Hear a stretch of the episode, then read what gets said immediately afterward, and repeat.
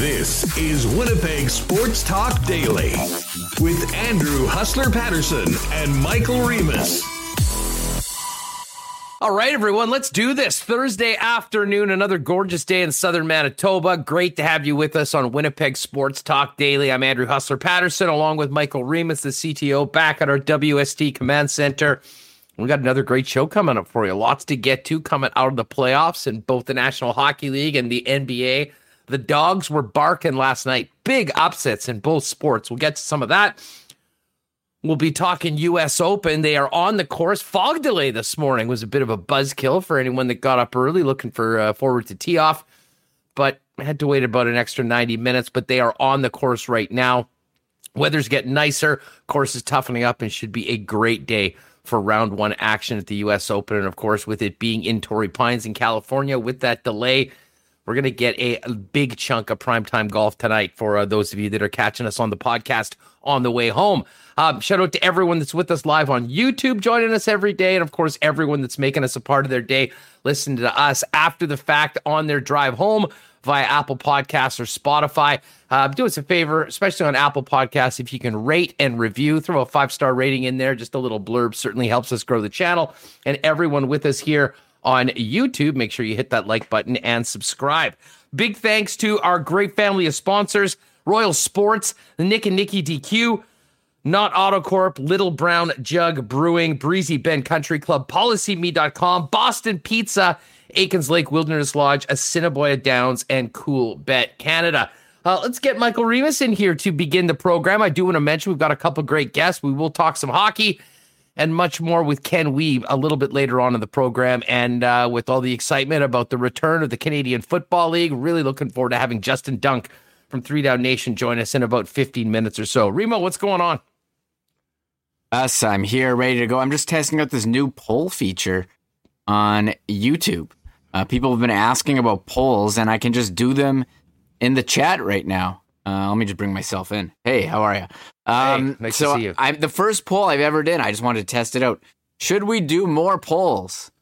41, 41 votes, 85% yes, 15% no. Who's voting no on that? Maybe they were just testing it out, but maybe they're just not poll people. Yeah, maybe they don't like polls. I don't know, but uh, yeah, we can definitely do. I'm going to end it now, but the, the, the biggest poll, the biggest poll right now in Manitoba is, of course, coming out of Steinbach, the uh, the manliest man contest, which continues. Shout out to Gitch. Uh, I believe he's with us in the chat right now. If you haven't already, get over to Steinbach Online and throw a little support behind our guy, Sean L. By far the best photo of everyone that entered in. And it's funny, Reem, I, I actually um, had a chance to talk with one of the fellows on, they called me, I think it was 107 Country in Steinbach. I'm not as familiar with many of the music stations being a sports nerd that's been on sports radio for the last 10 years.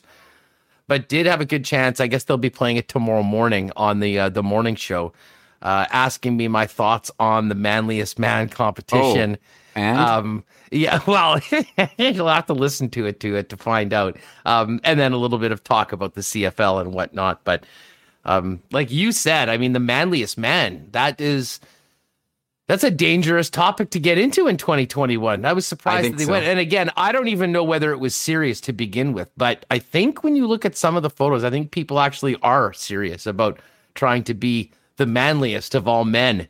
In a, you know, you know what? Maybe we should blame Paul Maurice for all of this. You know, it's all this talk about men and being men, and uh, he's a man. I think maybe that's what led to the Steinbach Online Manliest Man contest. Do, it's from the coach of the Winnipeg Jets. Do other hockey teams talk about being a man and gaining man strength as much as the Jets do? we had Cole or the Cole Perfetti was talking about how he's you know getting that man strength and he played against men and Pascal Vincent is talking about how you know some of these guys are growing into men, and I don't know. I hear the Jets. I hear the Jets talk so much about uh, being hey, a man. It's a man's game. It's a man's game. I, it's not we, for boys. You know, are, you need to be. Uh, you, you, it's it's time to man. You know where they get the saying "man up"? Well, that's yeah. from probably the National Hockey. Are League. other teams talking about like manning, like being a man, as much as the Jets are? Uh, I would say if we did a power poll of all team mentioning men throughout yeah. the season, I the Jets are for sure in the top ten percentile of the league. Yeah. Uh, but you know we can't we cannot be for sure. I mean, all joking aside, I mean it is important to have you know fully developed men in your lineup. But we've seen this league get younger, and there'll be a lot of talk about young players on mm-hmm. the Winnipeg Jets and in the organization as we go into this very interesting offseason. And we'll get to some of that with Ken Wiebe coming up a little bit later on. Um, how about the Habs? Yeah, they did it last night.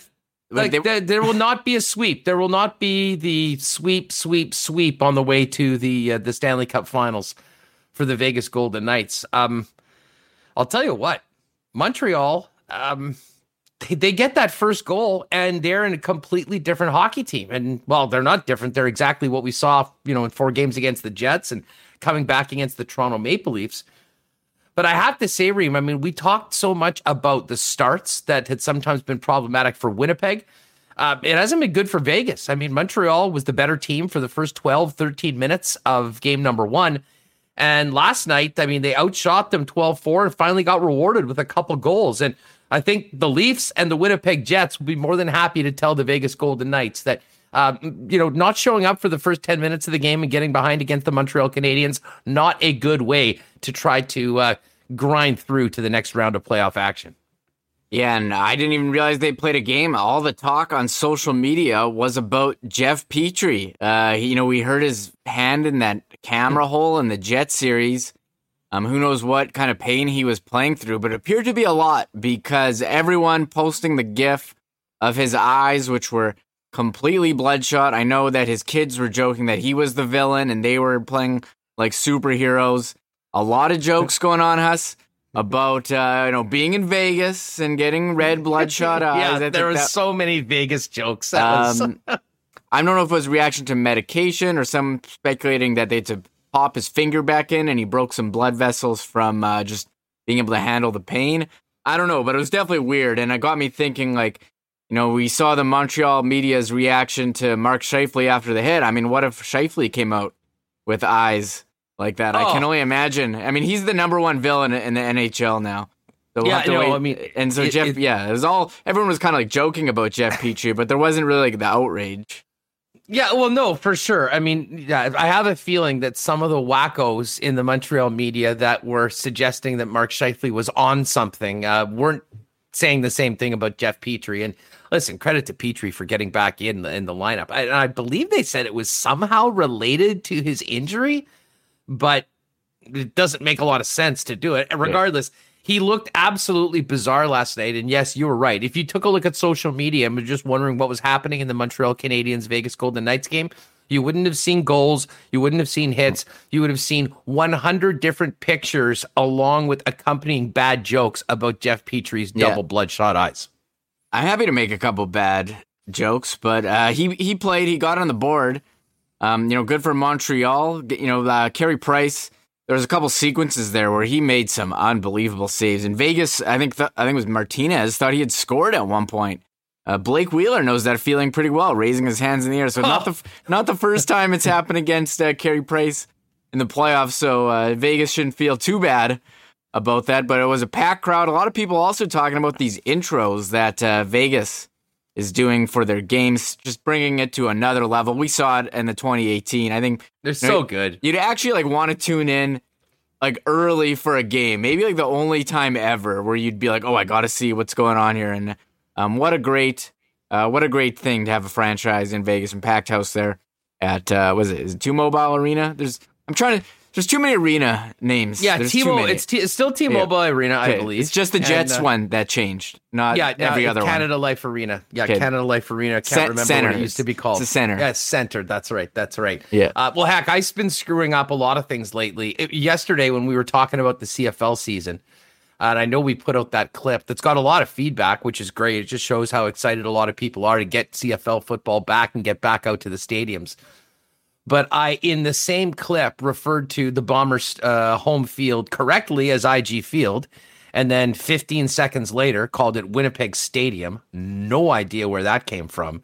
And uh, also was trying to talk about capacities and said 50,000 fans instead of 50% of fans, which may have confused people. But at the end of the day, the idea was what was important in all of that rant. Mm-hmm. And that idea is that if we continue trending in the direction that we are and people continue to take up the vaccines, we're going to get to a spot where we can get back to 50% fans, hopefully in time for the opening game of the season. And then come Labor Day long weekend, 100% capacity is the goal as per the four, three, two, one great summer plan that we heard about last week. And of course, that would mean, by my calculations, Banjo Bowl, first time we could fill that stadium. And as I said yesterday on the program, Remis, I think every Bomber fan would love nothing more than that sold out game to be the time that we uh, celebrate the 2019 champions before hopefully another classic game between the two great rivals in the, the Western Division, the Bombers and Riders. Yeah, I've seen pictures on social media, people lining up. I know Benny and uh, Benny, that's the uh, Jets mascot, and Mickey Moose handing out some uh, Jet swag to people in line. So uh, we're getting there. We're getting close. Uh, this is pretty, pretty awesome. Well, Larry Bong says they should not call it a policy me field. Yes, we'll, policy we'll me field. We like it. Attaboy, Larry. We, Supporting the WST sponsors. That's what I'm talking yeah, about. we will see. So we're getting there. Uh, and someone retweeted your uh, little soliloquy there and wrote goosebumps. And uh, I do get it.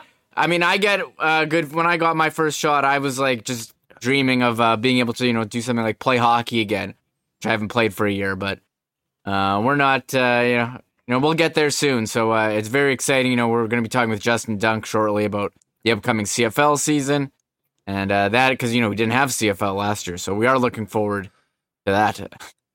Um, some great stuff, and shout out to everyone that's with us in the chat. Dallas Paul's giving a shout out to Steinbach. Um, a Gitch is here, yes, second place in the manliest man competition. Get there, vote for Sean L. Uh, shout out to Wayne Jones, great to see Wayne here. Uh, Mark Sports Video as well. Jeff Kabilis. Now, there was somebody, oh, Dennis Ferreira. Shout out to Dennis. How special. Put a live bet on Belgium once Denmark scored. Tidy little 30 bucks one. Nice work, Dennis. Um, yeah, we'll get to the Euro in just a second. We've got one more game today, two in the books already. And Remis's mute button with a couple. Rod Brind'Amour just about to talk to that and uh, mentioning that weed is legal, Hustler. Wow. Well aware of that, my friend. Remis's mute button. Well aware of that. All right. Um, so listen, just before we get to Brind'Amour Ream, um, Habs obviously a huge win. Series goes back tied. I don't think a lot of people saw that coming. Vegas was a massive, massive favorite in the series, and still don't see a series line for that. Maybe the bookies a little shook about Montreal's big win last night.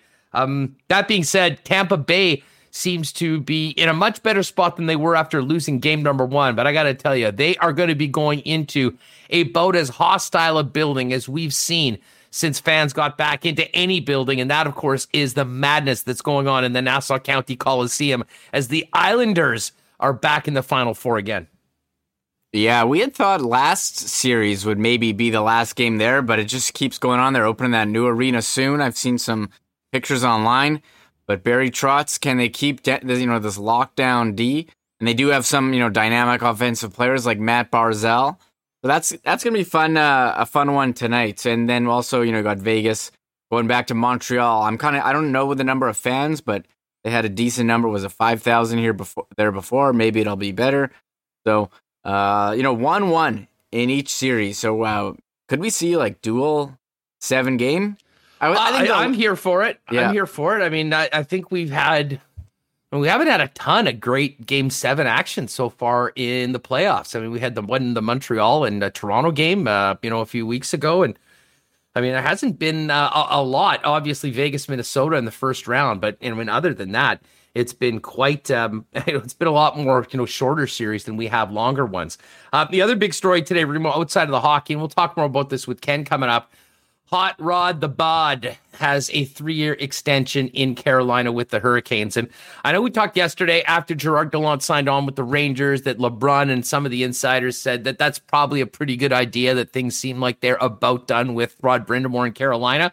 But I wasn't entirely sure about that. I mean, Tom Dundon has a rep for being cheap when it comes to, um, you know, non player salaries and I wasn't sure whether he were going to get something done. There certainly would have been incredible demand for Brind'Amour around the league.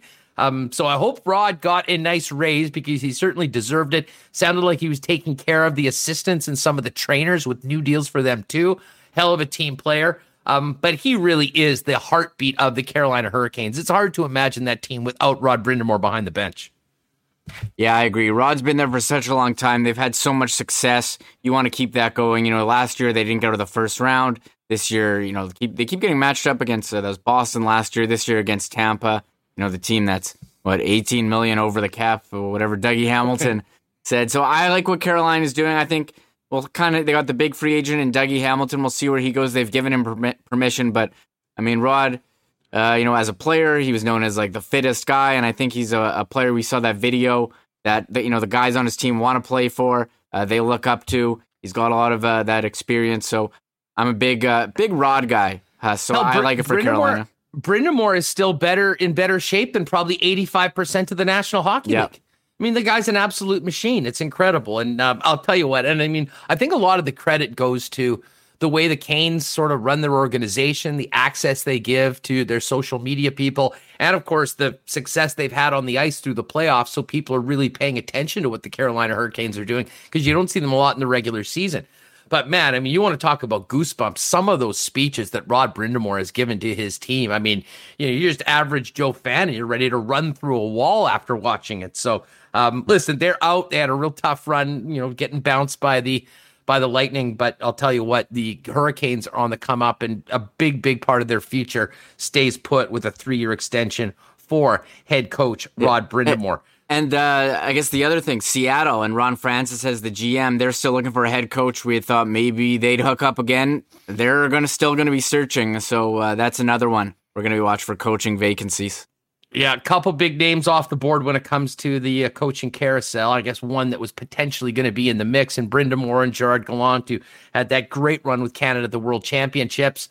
Now, officially the head coach of the New York Rangers. We'll talk some more hockey a little later on. We'll also get to the U.S. Open round number one underway today at Torrey Pines and Euro 2020. Uh, a couple games in the books from this morning. Uh, we had Denmark going up early over the um, the Belgians. Belgium came back, tied it up as Dennis Ferreira won that bet, two one for Belgium. And earlier today, mighty Ukraine. A lot of Ukrainians in the city area, I'm sure, pretty fired up. Ukraine got it done against North Macedonia. Big win and three points for the Ukrainians this afternoon. Uh, Netherlands back on the pitch, I believe, against Austria. We'll touch on that a little bit later on. We're going to talk some CFL in just a second with Justin Dunk, a three down nation. Uh, before we do that, we had a couple nice mentions of Policy Me in the chat for people that have been with us. PolicyMe.com, our newest sponsor which is an online life insurance deal allowing Canadians to buy term life insurance in minutes, 100% online and at the most affordable price. Um, listen, I, I, don't need to tell you. I mean, the thought of buying life insurance is probably right up there with things like going to the dentist. But like going to the dentist, it's important and you need to do it, especially if you have a family, if you have loved ones, if you have investments in things like a house. What happens if something happens to you? You need to be able to pay those bills and take care of your loved ones. But the entire process has always sucked. I mean, uncomfortable meetings, long periods of time to figure out if you're approved. Policy Me takes care of all of that online. You don't even have to talk to anyone in person. Affordable rates, averaging 10 to 20% lower than other insurers in Canada. You'll get an instant decision. I mean, literally, you go to the website, you 15 minutes, fire out a little bit of information, answer a few questions. You'll find out almost immediately instead of waiting weeks like most other companies. And most people don't even require a medical exam. And the bottom line is it's easy, it's straightforward, it's fast, it's online. What traditionally took weeks and involved confusing paperwork and insurance jargon now is done in about 15, about the time it takes to listen to one of our guests pop on on Sports Talk Winnipeg. So go to policyme.com. Do it. This is not something you want to procrastinate on. Uh, you'll find out what your options are. You'll find out what your rates are, and uh, you can get it done and be able to sleep at night moving forward that you and your family are taken care of. PolicyMe.com. And when you're there, do us a favor, make sure you tell them that you heard about them when you're asked via the podcast. Um, also, speaking of Euro, and we'll talk more a little later on, we fired out yesterday the uh, incredible new Euro kits that we've got down at Royal Sports right now. Now, I'm going into Royal Sports to get some disc golf gear for the weekend. I had a friend that just went and picked up a bike. You can't get over around that incredible new expanded fitness section or the camping gear they've got But being a merch guy, especially around these big soccer tournaments, love going into Royal and seeing what they've got. You can see them there on the screen if you're watching on YouTube. France, Spain, Germany, Portugal, all the big teams of the Euro, as well as the top stars in the world from there home clubs nowhere better to do that and uh, if you're into that stuff maybe book a little bit extra of a time because you won't believe all the incredible stock they've got at royal sports king skates and Own surf 750 pembina highway you can also check the other spot in east kildonan and of course father's day is coming up big shout out to nick and nikki dq it's blizzard season I know you want to get a jump on that. I guess they got a Girl Guide cookie blizzard that's just out, along with the Kit Kat and the drumstick, my favorite.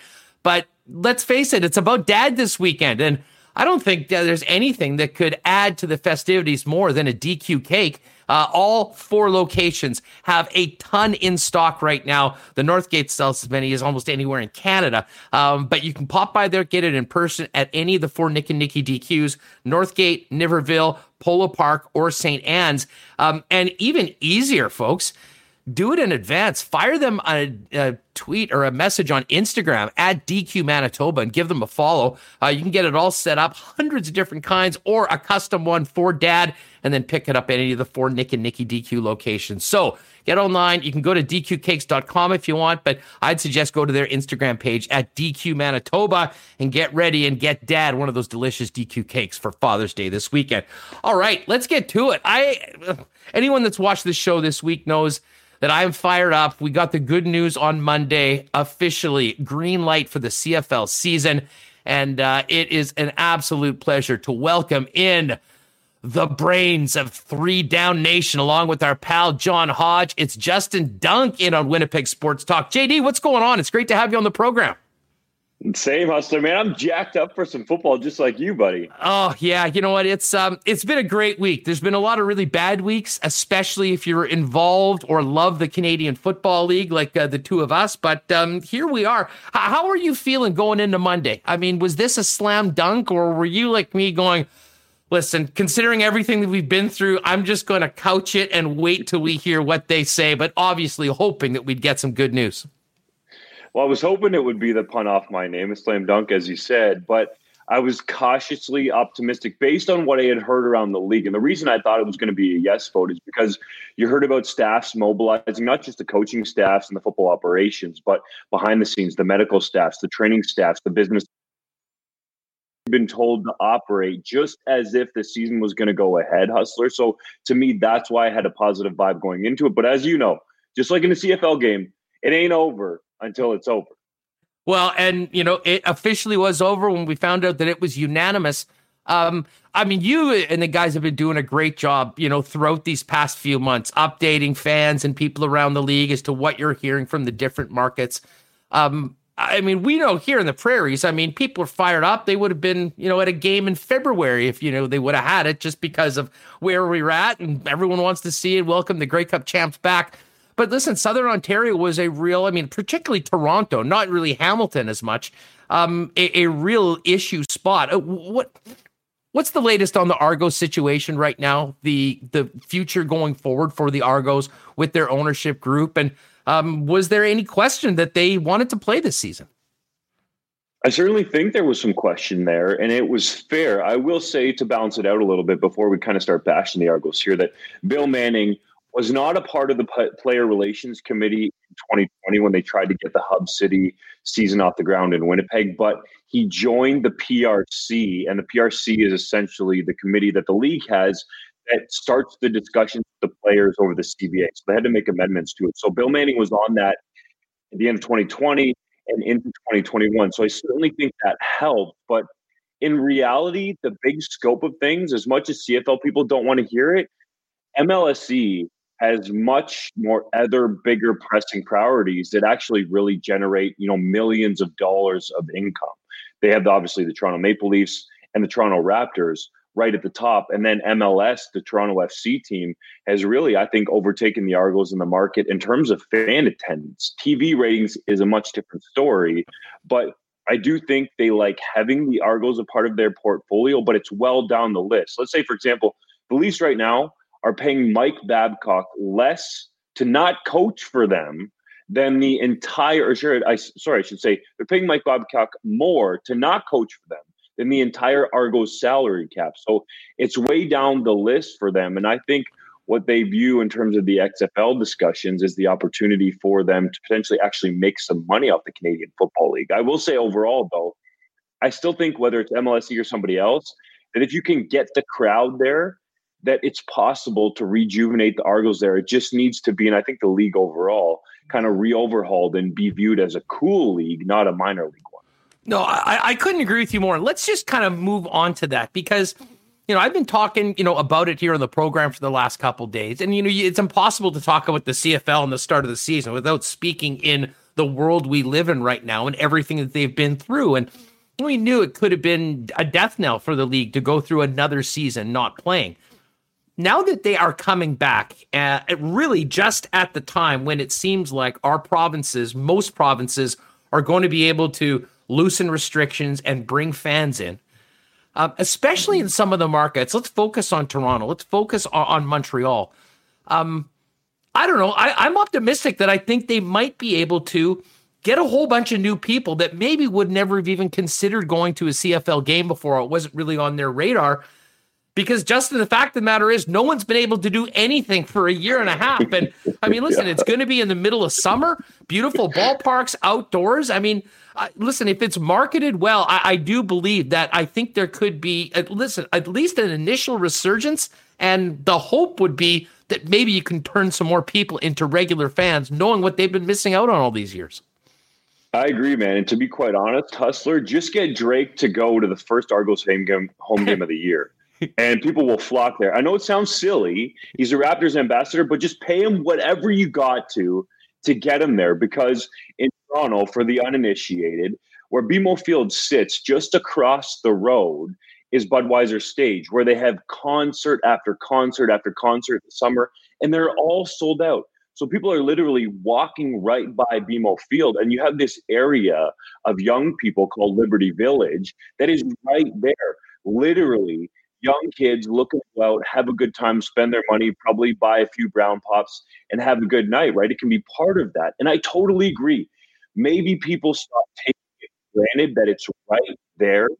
And potentially, we don't know what's going to go on exactly with the border, but it doesn't seem like people are in a rush to go and travel outside of the country. So maybe, as you said, if it's branded in a cool way, and I'm dead serious, man, get Drake there and the people will show up. Do it once show me have a good time, put on an event, and make it not so much about the football. We know the football is great, but your average person just wants to have an entertaining time.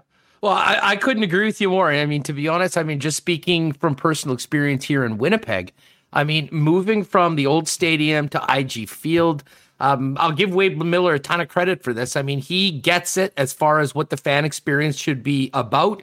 Um, they didn't like before. I mean, literally, tailgating wasn't just discouraged. I mean, it was not allowed uh, in most of the places around there. Very different story here in Winnipeg. And, you know, I can tell you, I mean, my love, I mean, I'm a huge Chiefs fan. I mean, 25 years ago, I went down to Arrowhead and, you know, there's 50,000 people grilling and having beers before the game. And I'm like, this is as good as the game is. And that sort of an entire game experience honestly was something I think the CFL was really missing for a long time. And certainly in Winnipeg, it's developing at. You go to Saskatchewan, you'll see some folks doing that.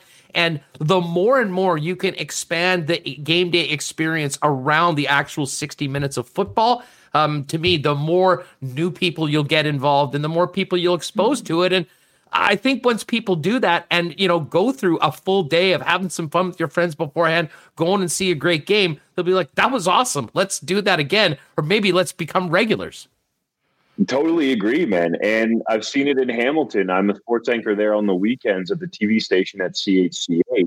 And when I talk to people at the station, to varying degrees, there's Ticats fans there diehards all the way down to the casual fan. And they'll say, really, the new setup at Tim Hortons Field that is kind of similar to what you mentioned Wade Miller has created at IG Field with the Rum Hut, that there's these areas. Now, it's going to have to be done safely with COVID around, obviously, but at Tim Hortons Field, you have these gathering areas. So you have all these different avenues for fans to enjoy the game.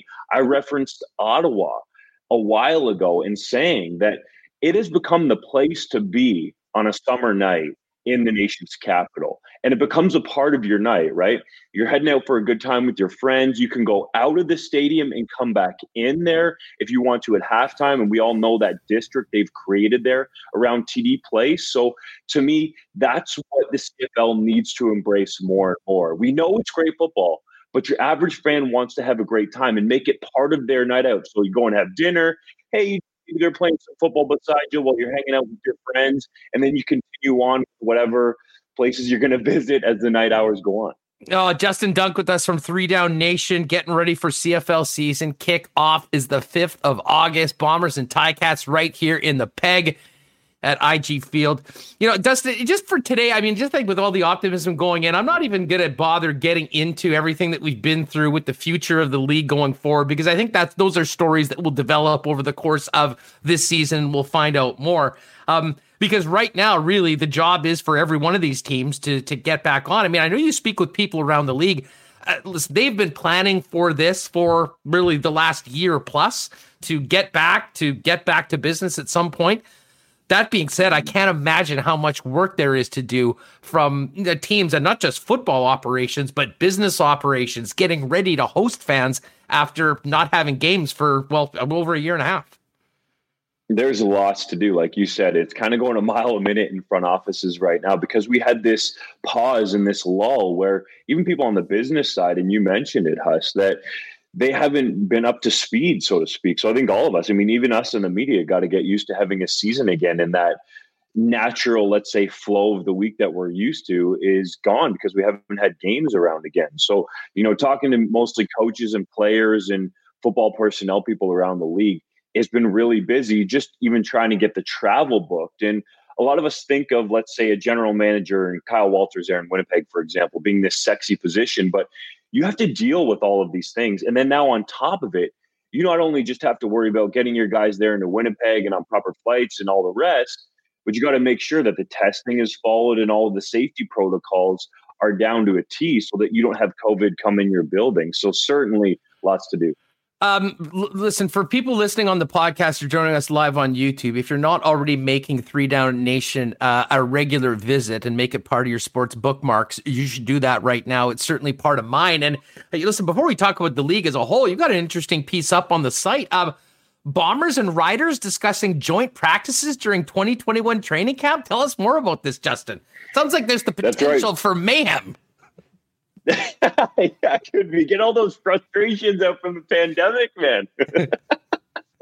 so I do think it's something that is definitely being talked about right now. And I don't want to get ahead of myself, but I could see happening sort of later in July, right? We know training camp's going to start on July 10th. So after the teams have gotten back and had a few practices to get their football legs back under them, so to speak, that the sense that I get is it could take place from Regina. Don't hold me to that just yet, but we know the public health conditions are much more favorable. The Premier Scott Moe said he wants to have full capacity for the Riders' home opener on August 5th. So it makes a lot of sense that the Bombers could just hop on a bus, you know, travel six hours, old school style, go to Regina, and as you said, have a few dust ups with the Riders before it counts.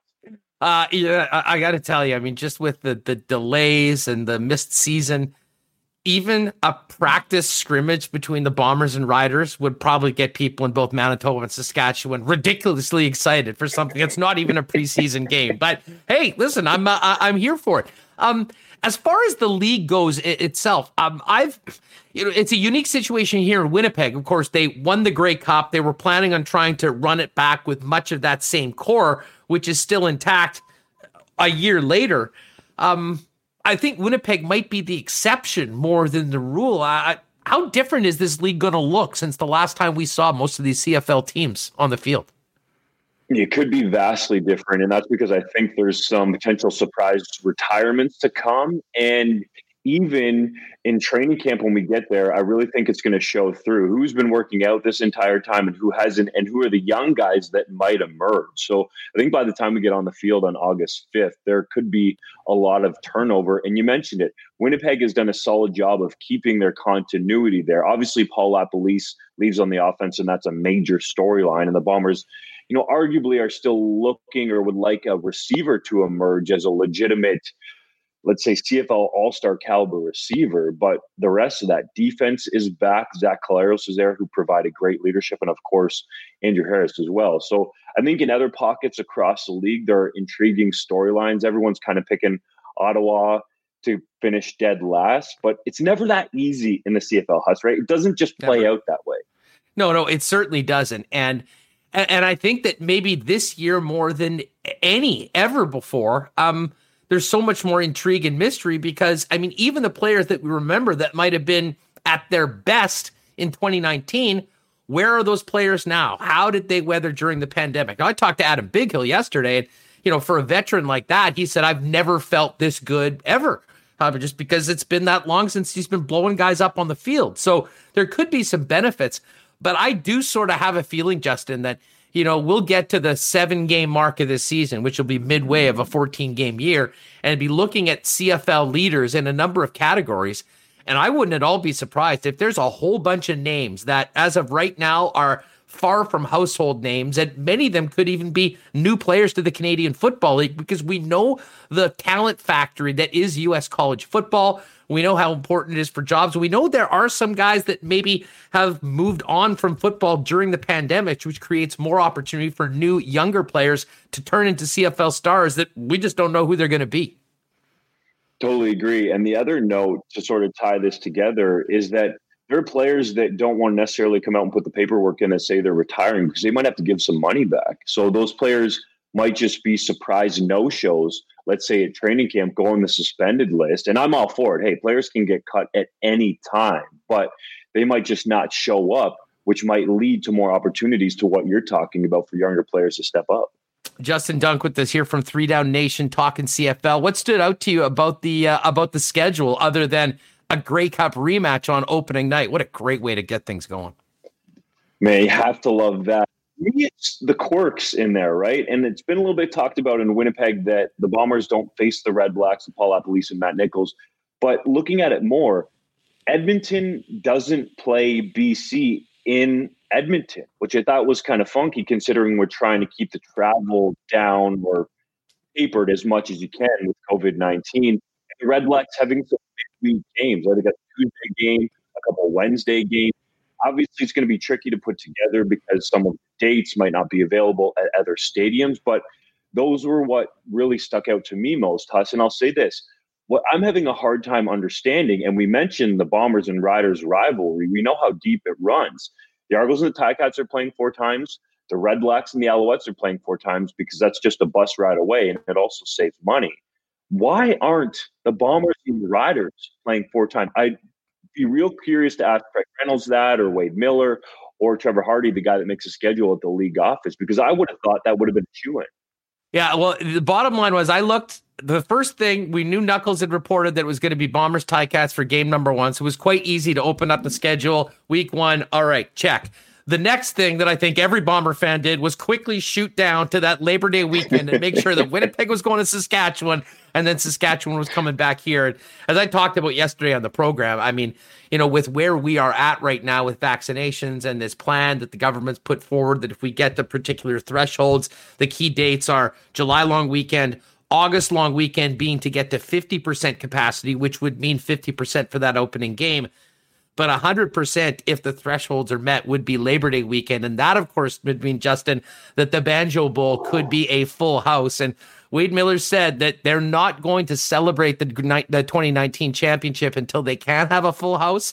Um, there is absolutely no better scenario for Winnipeg fans than, you know, to invite a few friends from Saskatchewan to come in and watch that banner go up right before they go at it in a in a full house. And that atmosphere, um, like to me, that is what the CFL needs to show around. I mean, you know, those games when you have a full house with that sort of rivalry, the amount of fun that happens in the stadium before, during, and after, that to me is the is the highlight of the CFL year. Really, those two weekends, at least for people here in the prairies. And uh, man, if you could add in that Grey Cup celebration and the first official return to normalcy with the full house, um, to me that is what would be uh, that's the perfect scenario right now for us going forward, at least here in this province buddy. That would be awesome to see. And I totally agree with you. That Labor Day weekend is so special. And I think that's why, you know, my neck of the woods in Ontario, the Ticats wanted to host the Argos as their first home game, so they create that hype.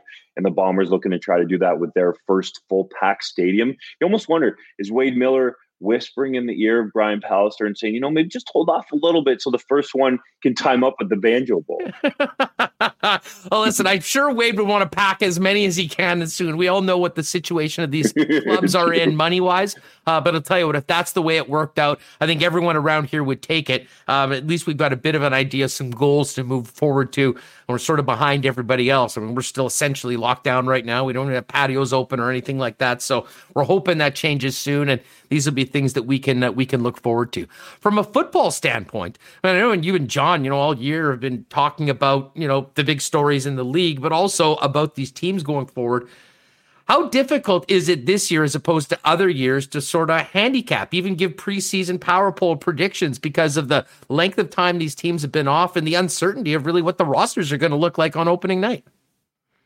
It could be real tricky, especially as you referenced earlier, if we have a bunch of young players that pop into prominent roles here. For me, when I look at that overall and trying to prognosticate, we know it never really goes according to any of our picks unless there's maybe some money down on it, maybe a better chance there. But overall, look at the continuity, right? So I think in Winnipeg, you have a large core of that defense back and then kind of build out from there in the West. Calgary has all of their coaching staff back for the most part, or the major factors of it. And Bo Levi Mitchell's a quarterback. So we know that he's healthy. We know the stamps are going to be a factor. That is a proven fact. I'm real curious to see how it comes together in Edmonton with Jamie Elizondo, a first time head coach. Has a familiar face there, quarterback in Trevor Harris, but a new staff and a bunch of new pieces there. Same could be said in BC. You have Rick Campbell, who initially came in there, thought he was going to be the head coach, adds co GM to his title. Neil McEvoy in that co GM role as well.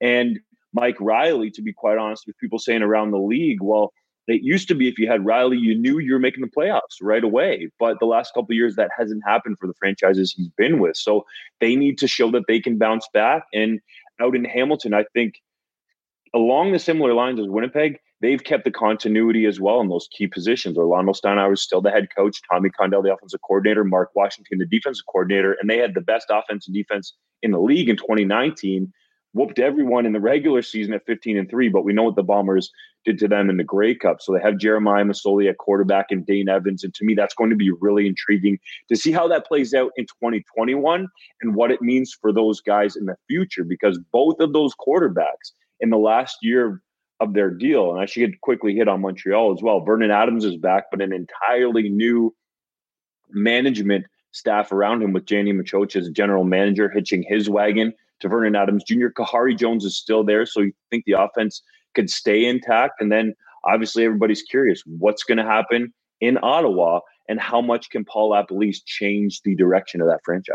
Yeah, yeah, you know the uh, Lapo. I mean, just back to the schedule for a minute. That was the one unfortunate thing. There is no Ottawa Winnipeg game, and and to be honest, I mean, again, I, I, I said the minute the schedule came out that I will not complain about a damn thing with this schedule. I give me 14 games. It could be 14 games against the same bloody team. As long as there's games, we can go to it. Listen, considering what we've been through, I will take it. All that being said did seem like maybe a bit of a missed opportunity for you know for just for the league as far i mean what a great storyline that would have been whether it was the bombers going to ottawa or ottawa coming here lapo matt nichols i mean so synonymous with the bombers and of course that championship team um, it, it is a little bit unfortunate, maybe a bit of a missed opportunity. But as I said, no complaints. We've got a damn schedule. We've got games. totally agree, man. It's nice to be actually talking football instead of federal government, provincial government, local government, COVID 19, PPE, man. Back to football. no doubt. Um, Justin, uh, one of the other things that you guys do a, a great job, and I really appreciate it as someone that's always, um, you know, been a fan of and tried to support university football uh, here in Canada, is you guys have done a great job following U Sports. Um, what can you tell us and listeners right now about the prospect of the three down game amongst Canadian universities? How difficult or realistic will that be to get games in this season? It does sound like Canada West, in particular, the conference, obviously, the University of Manitoba plays their football in there with the Bisons, is pretty confident in going ahead with their six game season. They have some contingency plans for shorter game season, you know, maybe two or four to at least get the guys some film. But overall, I think they're really confident. Part of that has to do with, you know, Saskatchewan doing a great job and reopening and what's going on in Alberta. So, you know, if Winnipeg and BC catch up, then I'm pretty confident with that. The interesting part is when you kind of get to the Ontario conference to me, which is the major one. We had Lisa MacLeod, the sport minister in the province of Ontario, come out and say there's a framework here for, you know, 18 teams, I believe it was, in six different sports or 18 leagues.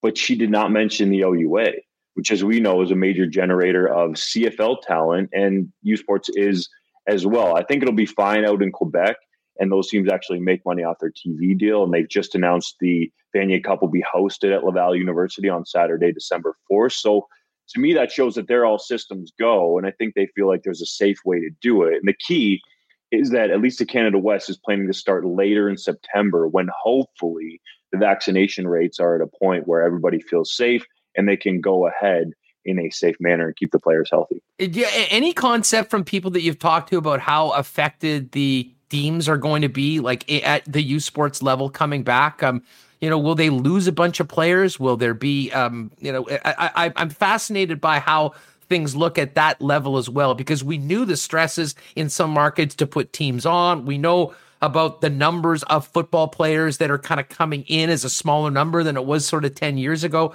Um, I'm very interested as to just the health of the three down game at the university level when they do end up getting back on the field.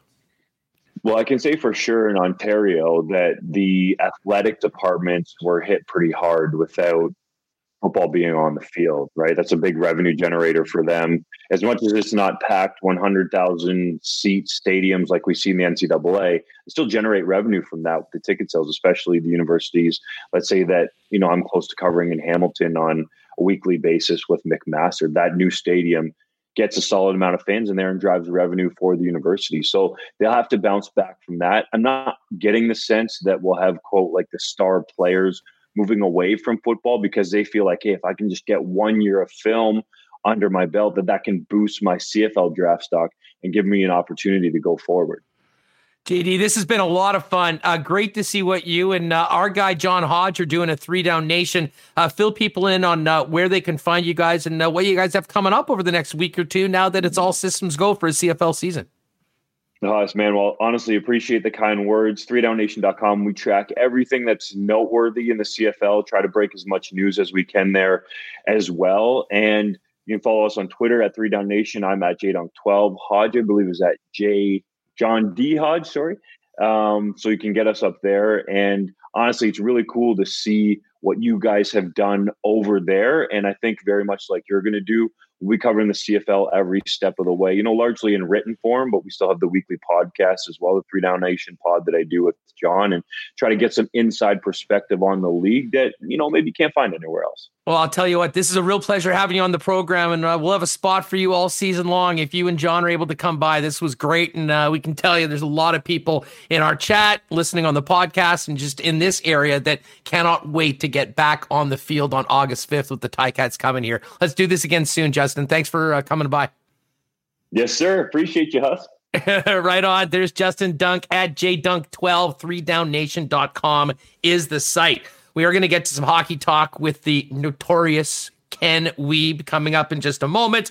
Do Doing a shout out to our friends at Knott Autocorp. Man, the weather this is this is great driving weather uh, although frankly it's been driving weather for the last 18 months because that's one thing we've been able to do safely during the pandemic uh, but if you're thinking about maybe upgrading the ride no better place to do that than Knott Autocorp an incredible selection of vehicles including mo- the most teslas in manitoba they've been doing teslas for cut seven eight years over at Knott um, why not get into the car of your dreams at a great place with the Knott team? And if you're in a lease or you've got another vehicle, talk to them about their consignment program to get you max value for your present vehicle as you move into a new one. They'll also fix your car, got Red Seal technicians, body shop detailing, all there at Knott Autocorp. Check them out at Waverley and McGillivray or online at knott.ca. And um, you know, the response for the Father's Day basket from Little Brown Jug was incredible. Um, unfortunately, pre sales are over, but that doesn't mean that dad does not deserve one of these delicious summer, uh, the, uh, the summer lager, potentially the Hefeweizen, or the flagship brand, the 1919. And well, the Father's Day pack not available right now. They do have the product that turns the beer into a delicious radler and they've got great merchandise as well that maybe dad would like. And listen, the the tap house isn't open right now. We're gonna have to need to wait a little bit to have those 1919s and beers on the patio on the William Avenue, but right now it's easier than ever. You don't even need to leave your house. Littlebrownjug.ca. Get online, home delivery. They'll get it right to you. That's what dad wants for Father's Day. Trust me, littlebrownjug.ca. And a big shout out to Breezy Bend Country Club. I do believe our next guest happened to be there earlier today. We'll check in on the course with Ken, but right now, checking out the leaderboard at the US Open. It's Russell Henley and my man Brooks Koepka three under par, just getting into the back nine. Tommy Fleetwood, Xander Schauffele also at two under. Uh, a couple Italians at one under, Francesco Molinari and Guido Migliozzi. A lot of people were on Guido. I think Feinberg t- uh, touted him going into the event. So I I know Toth and, and were just tweeting me about Guido. They're all fired up that he's having a nice start. Um, TSN's got coverage, and we're going to go well into the night because, of course, there was a 90 minute fog delay this morning. Um, so it's going to be a fun day for golf watchers. We should be having live action till about 10 o'clock our time. Big thanks to Breezy Bend. And speaking of Breezy Bend, let's bring in one of the most recent athletes to take on Breezy Bend, and that's Ken Wiebe. Ken, how was the round this morning? Uh, Huss, uh, fantastic round. Thank you for asking. Course is in amazing shape. There, there are two projects that are underway, are really coming along nicely. And I was just talking with Corey Johnson at the course, uh, along with Chris uh, Innes as well. Uh, man, number five green from you would never know it's the newest green on the course. It's running so pure. The greens are fantastic. Course is in great shape, and it was just a beautiful day to be out on the course. That's for sure you know, you have already got into your annual Manitoba golf tour um, and been bouncing around. I would imagine that the weather that we've had and the fact that, you know, the courses weren't busy for a few weeks while we all had to stay home, um, even for something like golfing, has probably given the superintendents around here, especially Craig, who's better than anyone over at Breezy, the chance to get these courses as minty as you'll ever see.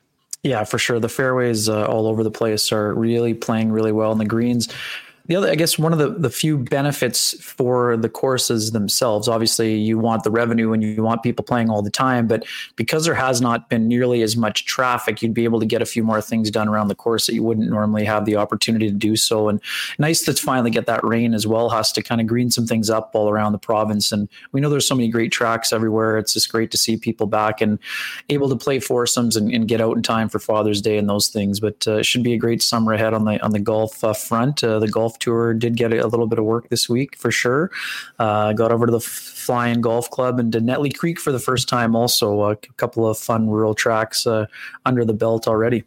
Now I, I couldn't help but notice that you and Rennie are like really like fi- like you are basically are now YouTubers like us like gung ho always on YouTube. Um, yeah. The party didn't stop at the end of the Jets season. You guys should no. keep going. I mean, I'm 11:30 last night. I'm screwing around. I'm like, what the heck? These guys are on post game show after Vegas. I mean, just getting the reps in. What's going on? Yeah, Huss, I mean, a little bit of experimentation uh, because the season ended off so well in terms of the engagement level. We wanted to just sort of uh, see if we could tap into a couple of other markets. And for those Jets fans who are still in, we know there's a lot of, uh, you know, still some lingering disappointment, but for those fans who are have their eyes on the Final Four, we figured we we know that Vegas has so many Manitoba connections, and we also know that Montreal is obviously the last Canadian team standing out of the North Division. So we wanted to do a little bit of experimentation and, and a test run and uh, it's been great to, to see. I mean, we saw a nice bump from game two compared to game one, and as you said, I mean, when the games are start when our show's only going on at eleven thirty, it's tough to keep some people uh, up that at late. But as you know, I mean, whether it's podcast or tough to keep you guys up that late. well, hey, I mean, I don't sleep much, so uh, I, am happy to talk about hockey. We're all watching the games anyway, so good to have a place to be able to uh, chat about the games and uh, what a response by the Montreal Canadiens. I know that that whole uh, North Division sucks narrative uh, got tossed right out the window pretty quickly yesterday. And uh, I mean, that's just if you make the final four, you've got a good hockey team, right? I mean, we know that there's a huge difference between Montreal with the lead and Montreal chasing the game because they aren't as offensive. But the Canadiens have a good team. They have a good four line team. They didn't they didn't get here by accident. They have an elite level goaltender. They have when Jeff Petry is back in the lineup, as we saw yesterday, their top four is as good as anyone's in the league in terms of their size and ability to move the puck and those sorts of things. Uh, they kept that front of the paint a lot cleaner than they did in game one. And then some of their offense uh, got going again. And man, fourth line, that fourth line we talked about so much in that Jet series, they were quiet in game one, not necessarily through any fault of their own, but because of all the penalties. But with, uh, you know, ex Jet Joel Armia, uh, getting that first goal. Corey Perry getting his nose dirty around the crease area again, and uh, Manitoba and Joel Edmundson having another big game with two assists. I mean, uh, the Canadiens bounced back with uh, with some fury. for sure, Vegas played great in the second and third, but two great starts in a row for Montreal. This time they got a bounce and they got a little momentum from that. And hey, numbers speak for themselves. Nine and one when scoring first. We know it's a different game when they get the lead. And uh, I love the game from Nick Suzuki. I know he's a guy we talked a lot about all year long, and man what what a what a great showing from the from the youngster uh, who really is you know kind of enjoying the moment of having to go up against a team as as deep as the Vegas Golden Knights. Yeah, no doubt about it. Now, listen, I'm going to say we will talk Jets, and I'm going to try not to keep bringing everything back to the Montreal Winnipeg series. Despite, it's okay, I mean, just hearing about this, I'm like, uh, well, let's talk about the starts. And again, I promise I will not refer to the Jets starts in that series against Montreal. But for a team hey, that Huss, you, have the same reaction that Mark Stone had after the game last yeah, night yeah, when it comes yeah, to the starts. Yeah, well, I mean, Montreal, a big part of getting up in these games is the way that they come out every night. And listen, we haven't seen it from a number of playoff teams, certainly one from Winnipeg, but Vegas too. I mean, game number one, Vegas over 60 minutes were certainly better. But I mean, again, Montreal came out. I thought for the first 12, 13 minutes, they really controlled the play and, you know, were doing what they wanted to do. And then last night, they did exactly that, maybe even better. Certainly, Vegas didn't look like they were at their top, but they took advantage of it. And sure enough, I mean, it reminded me a lot of some games earlier in the playoffs where, you know, Montreal gets up a couple goals and, you know, good luck beating Carey Price three or four times to win a game. He just doesn't lose when he gets that sort of run support. Yeah, no doubt about that, Hassan. I mean, Jeff Petry's ability to come out of the uh, bullpen uh, for game two with the uh, crazy looking glove and uh, the Terminator eyes. I mean, he just provided so much stability on that back end. I mean, playing just under 21 minutes, uh, got an important assist, but just the calmness that he brings. He brings that sort of level of calmness that Paul Stastny brings to the Winnipeg Jets, Huss, in terms of being that veteran presence. He's mobile, he's physical, he's active. He's a great passer. He's a good reader of the play. Uh, and just really help them get stabilized. And I mean, Shea Weber, another another guy who's playing with injured hands or thumb or whatever it is, uh, blocking shots uh, right up to the last second of the game. I mean, he had a great game. Ben Chiarot, another solid effort. And again, Joel Edmundson, you know, pounded from behind by William Karlsson and Huss. I know we don't want to get onto the officiating, ranting, and raving, but that's got to be boarding. Like, come on, like the guy you you plant the guy's face into the glass uh, late in the game. You got to call that. But I mean, Edmundson is fine with t- taking the hit to make the play. But come on, like that that's got to be a penalty. But regardless, Montreal great job of getting their fourth line involved. Uh, again, we also know that their third line needed to be a lot better. Uh, Kotkaniemi, Anderson, and Paul Byron, who hadn't scored in 12 games. What does he do?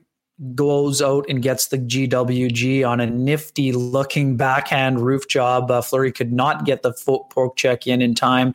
And one of the underlying, you know, the underlying themes of that play. Josh Anderson wins the battle with Nick Holden along the wall. Won't get an assist on the play, but if he doesn't win that battle, the puck doesn't get through, Byron doesn't get the breakaway, and the goal doesn't happen. So Montreal doing those little things, even as something as the, the, head fake by Caufield. Yes, the Toffoli shot is not a rocket, and you know it kind of slides slides through. But that play is all Petry patience at the top. Suzuki wins the draw. No point on the play, but he wins the draw.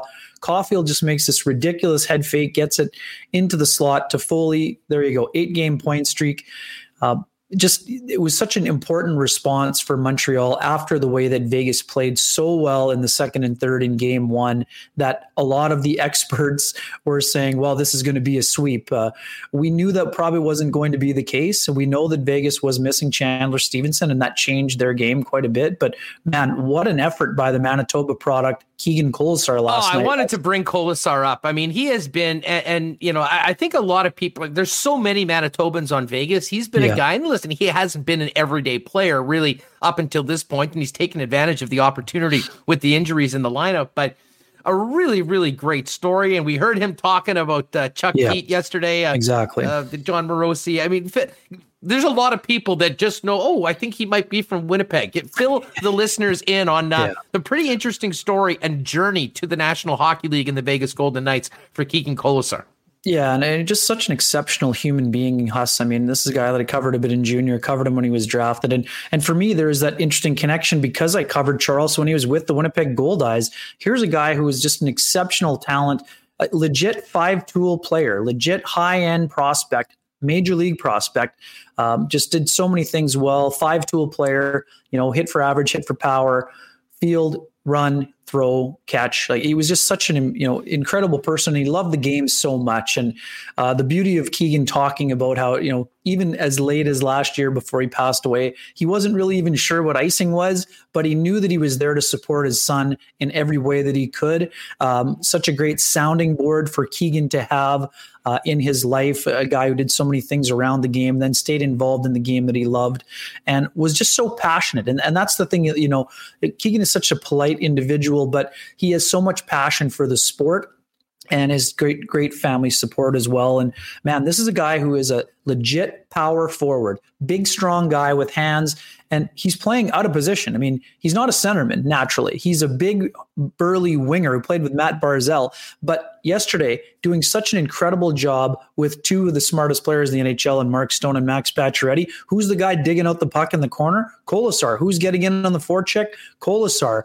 Not a lot of players can go from a fourth line role to a third line role to a top line role and not look out of place. I thought that Keegan was excellent. He can use his body physically. He's a good skater for his size and he's got really soft mitts around the net. Like this is a guy that's going to be scoring double digits in goals when he really gets rolling and feels even more comfortable. And every game that he plays in the Stanley Cup playoffs is another step towards him being not just a regular Huss, but an impact player at the National Hockey League level. Uh, Ken Wiebe with us uh, here, Kenny and Rennie, Sportsnet. You uh, you're quite familiar with his work, I'm sure. Um, I just got to give a quick shout out to Pat Canuga in the uh, in the chat. Uh, Pat says WST episode number 75 tomorrow. It's your Diamond Jubilee edition, Hassan Remis. I will toast you with a little brown jug 1919 while chomping a DQ burger and thinking of buying a Knott Tesla one day. Well done, gents. Pat, you're the man. Tune in tomorrow. And tomorrow, That's straight fire. I, was not. Right I was not aware that it was the Diamond Jubilee edition of Winnipeg Sports Talk tomorrow. But I can tell you that We've got quite a diamond of a guest in Jim Toth joining us tomorrow. Nice. So we'll have every uh, day is a new uh, every day is a new milestone and what we're doing right now. every day is a new milestone. Keep keep the keep the subs, keep the smashing that like button, keep subscribing, keep the keep the views rolling, folks. Yeah. This is uh, swipe up, swipe up, fer- fertile ground for all of us, and it's just been a lot of fun to be in. That's for sure. Well, it has. Um, listen, before we move on, Mark Stone um, mm-hmm. Listen, I know he wasn't too pleased with the way the team played. They came out yesterday, yeah. but I know there was a lot of people wondering, like you know, Vegas. They everyone kind of knew, or it was quite widely speculated, shall we say, that he was going to go to Vegas as a free agent. Anyways, they thought they had a chance to win, so they go and you know paid some significant assets to get him, signed him to the long term deal at big money. Uh, but man, this guy is worth every single penny, Ken. Unreal. Just. Uh, and, and just for the facial expressions alone, I mean, he's the best. Mark is. I love the way he wears his emo. For a guy who is not a you know a rambunctious or a boisterous interview, he shows so much great. Nobody sells harder in the NHL than Mark Stone, and not just for himself. He's the guy that is fired up for anyone who puts the puck in the back of the net. Uh, I love how animated Mark gets, and I love the way that he's playing. I mean, he he's got such great chemistry with Max Pacioretty. The things that they are able to accomplish on the ice. The other part about Mark Stonehouse, his ability to be such a complete player. Nobody's better in the NHL at takeaways. His ability to back pressure as a high end offensive talent. He's just such a great two way winger. I think he's the best two way winger in the National Hockey League, uh, and I, I love the fact that all the people what was always the knock? Well not a very fluid skater. Well how many puck ra- how many puck races does mark stone lose? Like almost zero because his anticipation level is so high and his ability to be in the right place at the right time and win the race. I mean just like the overtime winner. I mean that there was no there was nobody catching Mark Stone, who apparently isn't a very fast skater, according to some. But uh, I love the way that he's handled the the captaincy. He's really embraced that role. He is, I mean, yes, we know Marc Andre Fleury is the face of the franchise, but Mark Stone is the heartbeat of the Vegas Golden Knights, and I think he's going to continue to play a big role as this series moves along. He's playing great hockey, and you know that when he gets upset and is disappointed, uh, he's going to have another big effort coming up. I think that as well as Kolesar played, I think that the the way that it impacted the rest of their lineup really kind of hurt Vegas. Nicolas Roy, who is is a really good versatile player, didn't really get things going on either one of his lines. Whether he started up top and then went back to his line. Alex Tuch is flying in this series, and here's a guy who's a top six player on every, almost every every every team in the National Hockey League. When Alex Tuch's on a third line for a team, you have a really talented roster and a deep roster. Uh, I know that the the Misfits line got going late and kind of set up the Pietrangelo's second goal, but I didn't think their line was very good last night. Huss, Mar- and Riley Smith were not as active, at least until the third period. No shots until about 12 minutes to go. And then Wild Bill got the great uh, chance, but the puck rolled off his stick, right? So he got this great burst, but he didn't really get a, as as solid a scoring chance as you'd be used to seeing. I expect that line to be much better in Game Three on Friday night. Uh, they would have heard about it a little bit, and, and they're kind. Of, I mean, we saw Marchessault in that series in 2018. These guys are nobody's harder on themselves than themselves. I expect them to bounce back really well. Pietrangelo probably one of the best players on the ice in the game for the first two games. Uh, Theodore was a little bit quieter, I thought, last night, but man, and Alec Martinez, like what a series he's having, and Huss I love what Price said about using all of his extremities to make that save on the back door. I, I, don't foresee an opportunity where that shot hits him in that spot and doesn't end up in the back of the net again. Uh, there was a little bit of wizardry and sorcery going on that one off the back of the pants. I, I still have no idea how it went out of play. Good to be lucky and lucky to be good, Weaver. That's and that, isn't that what they say? Is, that's not a knock. Price has been exceptional in the series, and Fleury's been awesome too. And uh, I loved three three questions in a row to Stone. Fleury was ready to walk off the walk off the podium, but still gave a great answer about going back to Montreal, going back to Quebec, how great it will be with 3,500.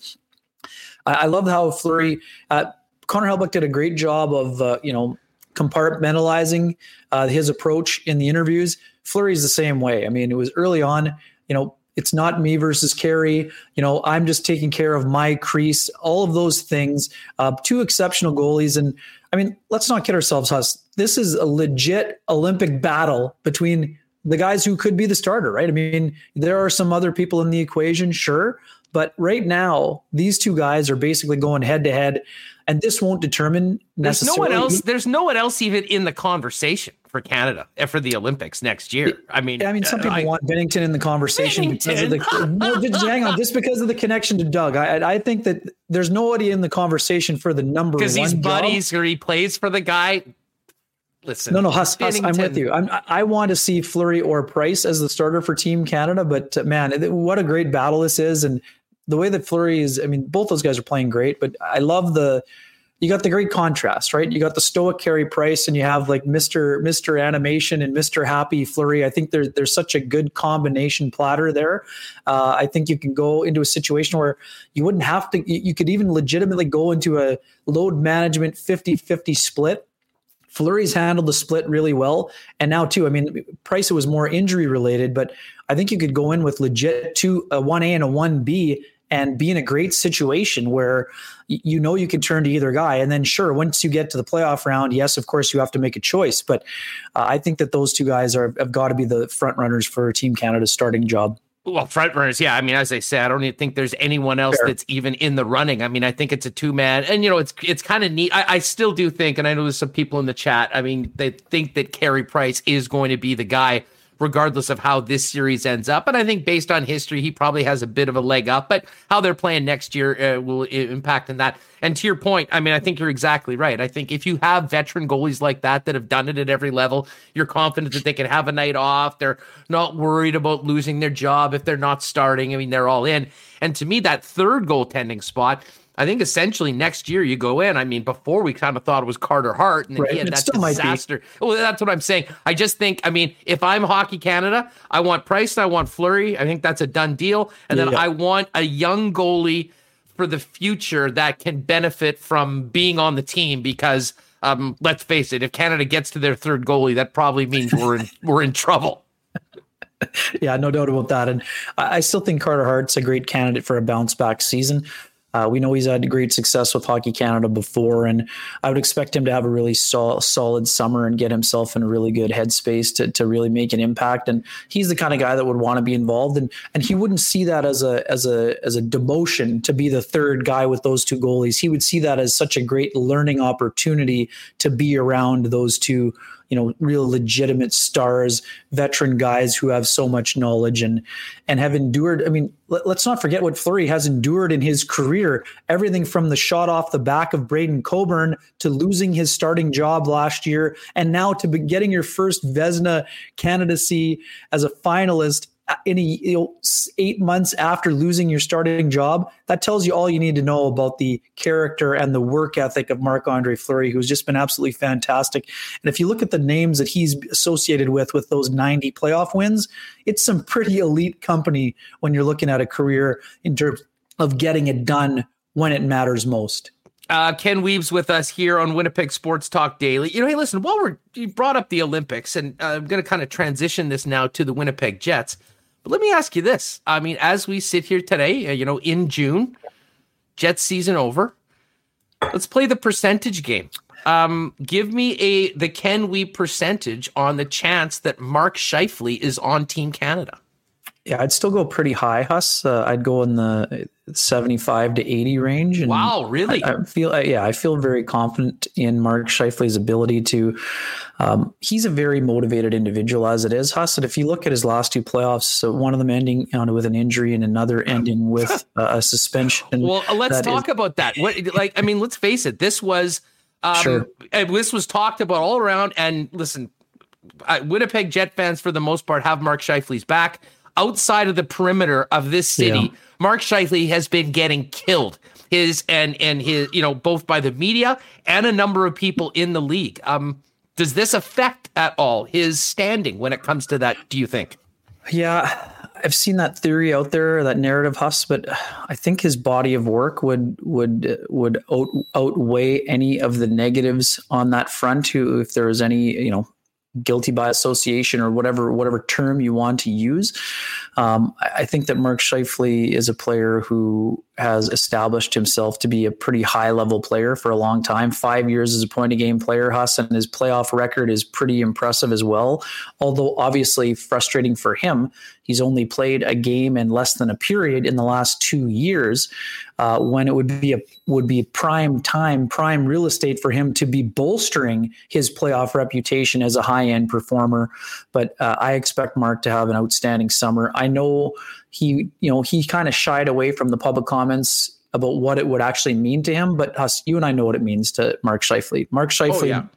lives to play for the Maple Leaf. Uh, I expect him to have an exceptional summer. His motivation level is already at a high, extremely high level.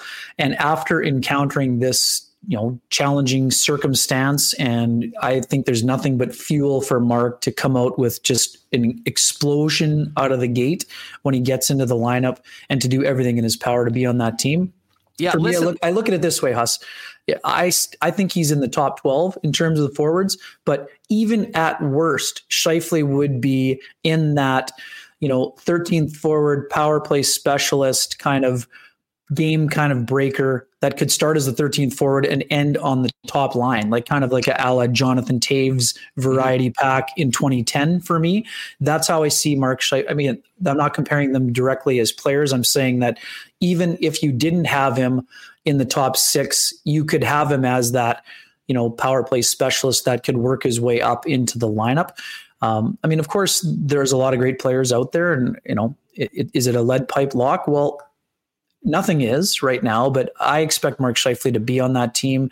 Uh, he has a very solid reputation around the league. The people making those decisions uh, know what kind of person he is. So yes, I mean, this is it, you call it a blemish on his record or call it whatever you want to call it. It was something we certainly were not anticipating happening.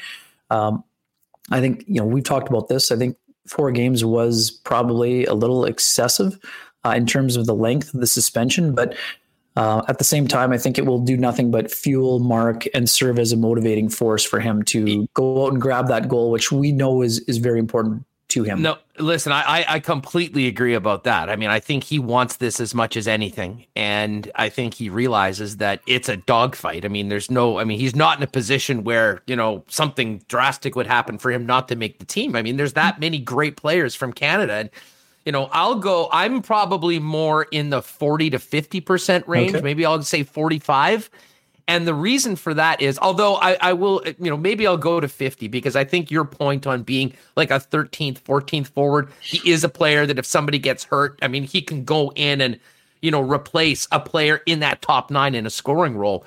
My worry for Scheif from his perspective when it comes to, you know, if he's going to be on the team as a fourth liner, what ex- we hear coaches talk about roles often, and listen, it happens in the National Hockey. It happens with Hockey Canada as well and you wonder whether you know a Couturier or someone like that with the way that he plays, the defensive acumen, if that might be the preferred player that would at least be in that role. Because you know when you stack up the centers and the other centers that'll move to the wing. Um, you know, it's not a knock on Mark Scheifele. It's just a very crowded room with a lot of elite hockey players. No, you're right, Huston. And to me, I'll look at, I'll break it down a little bit further because of his connection. Like I, I think about the Olympics and how it was it was a challenge to find people to play with Crosby, right? Which say which seems like it's a ridiculous argument to be having, but there was a reason Chris Kunitz was on the one Olympic team, right? To me, Scheifele's ability to play with a Connor McDavid or a Nathan MacKinnon at the World Cup, that will be something that is taken into consideration by Team Canada, knowing that he can play center, he can play right wing, you know, he's a power play specialist has a great shot, versatility. For me, this would be such a critical moment for Mark Scheifele's career. He needs to have his Dale Hawerchuk moment. He needs to have his Dale Hawerchuk at the Canada Cup in 87 moment where he's in a room constantly with MacKinnon, Crosby, McDavid, all of the elite of the elite. We know he's a top 10 scorer. For Mark to take that next level as an all around player, I think the push, the internal push from being around those kind of people and people that have already won the Stanley Cup, and then a person like MacKinnon, who speaking of fuel and motivation, how motivated do you think Nathan MacKinnon is? You know, we haven't won, you know what, in my nine years. Uh, I mean, man, if if I were Mark Scheifele, I'd go and spend a couple a couple weeks in Cole Harbor in terms of the training path this summer because that's another highly motivated individual, and I think that you could see those two guys playing as line mates at some point. And I really think that that internal motivation from both of those guys and, and sort of that want to win. And we know how disappointed Scheifele was when the NHL did not go to the Olympics last time, when he probably would have been a lock. So to me, I think that he's going to do everything in his power to have an exceptional start and to give Hockey Canada no choice but to have him on that team. All right, great stuff. I, you know, I have a feeling this is the first of many uh, discussions we're going to be having on this Canadian Olympic team sure. going into next year. Uh, that being said, we haven't spoke on this program since the end of the Winnipeg Jets playoffs to what ten days ago now. Um, I don't know about you. I mean, I've tried to go back and rewatch some of those games, as painful and ugly as it was. Um, and you got a good perspective on this. What happened to the Jets in that series? I mean, um, you know, now that we've kind of, you know, the the shock of everything happened, the Scheifele incident, the way it was. I mean, um, what, what, what can you make any sense of how the Jets bowed out the way that they did? Sure, Huss. I mean, I didn't. I, I've loved listening to you talk about the rewatching uh, during oh. the last ten. Uh, sorry, and I'm not. I'm not taking any. Uh, any. Any. I don't know why I do this to myself. To be honest with you, I'm not taking any enjoyment in your agony, but in terms of your descriptive nature, uh, is what I've enjoyed a lot when it comes to that. Uh, I would I would draw a little a little parallel to what we saw in game one and how different Montreal looked without Petry in the lineup. And I'm not comparing Jeff Petry to Dylan DeMelo in terms of their styles of play. What I am drawing the parallel on is their importance to the hockey club. Uh, how different Joel Edmundson looked beside Brett Kulak versus how different Josh Morrissey looked beside Tucker Poolman um, and this is not, I'm not blaming Tucker Poolman, but the difference in Morrissey, DeMelo versus Edmundson uh, compared to what we saw from the rest of the defense pairings, uh, it, it, was night and day. And much like we saw in the bubble, Huss, once Mark Scheifele left the series, a lot of the offensive weaponry was silenced uh, and not just in terms of production, but in terms of what they were able to generate or the lack thereof of the generation in terms of the offensive engagement. And that does not apply to Nikolai Ehlers. And no, Ehlers didn't get going the way that we thought he would. But I mean, Nikolai Ehlers won. he won the press conference on the year end. Uh, when I asked him about his health, oh, I'm 100%. But I had a torn, torn labrum, labrum and a broken rib. but hundred percent, I'm like, mm, no, that that that's not hundred percent. But I appreciate uh, the accountability again of Ehlers and his willingness to try to get things going. But for the team that was supposed to be incredibly deep up front, Huss, the too many guys went quiet in that series, and that also is a lot to do with the way Montreal played in terms of keeping that blue paint a clean sheet for them and how phys- how physical a toll they were able to exact in that series. They were boxing the Jets out at the blue line. I mean, Incredible. like literally, the box out happened, the step over the blue line, and you know you're three feet inside the zone and yeah. getting rubbed out on the boards. and yeah, I mean, they never generated or established anything in the middle. Never mind the blue paint, the slot anywhere yeah. on that, and that was you know, ultimately uh, very problematic in a series that, you know, Connor Hellebuyck kept them in, despite in some games probably um, maybe they shouldn't have been. No, you're right, and, it, it, went even deeper than that. It, started with the zone exits. Like they couldn't, never mind getting to the entries. Huss, they couldn't, they couldn't get that the exits part taken care of. That was a big problem, and they couldn't get the forecheck going at all couldn't get the zone, and their puck management, which was so exceptional against the Oilers, was so poor in that Montreal series. They literally did not give themselves a chance. And the only chance they could have had is if their special teams had been able to bail them out. And not only did the special teams not bail them out, they got outscored six to one three shorties given up, and they only scored one shorthanded goal of their own, which was a beauty by Adam Lowry. But you can't get zero power play goals, give up three shorties, and try to make up for your lack of offense when your special teams completely let you down, which that also happened against Calgary too, Huss, right? That was those were the two biggest things. Losing Scheifele and then losing the special teams battle so dramatically it literally did not give their goaltender a chance to even try to bail them out or steal a game where, I mean, as you mentioned in game four, Connor Hellebuyck was the only reason that game was not a blowout and that it went to extra time to begin with. And then before before you snapped your finger, there were three mistakes made and a backdoor one timer that you left yourself wondering, how did that guy get the puck? How was the lane open? And how was the one timer so wide open that the you turned your head and the series was over? And you're like, how did that even happen? Like there were three things that happened there. It, it, should have started as like leaving the puck behind the net, and all of a sudden, turnover out in front, slot, bang, back of the net, and you're like, okay, I guess they're shaking hands now. that, that's it. Yeah, that, so, um, that's, that's accurate. I mean, it, that's accurate. Um, it just uh, it's like such an incredible uh, turn of events and, and Caufield right in the middle of everything. And I know that that, you know, drove Jets fans crazy because yes, here's a guy who, you know, the young player was, you know, the shackles were taken off after the first two games. And, uh, you know, Caufield became that dynamic difference maker.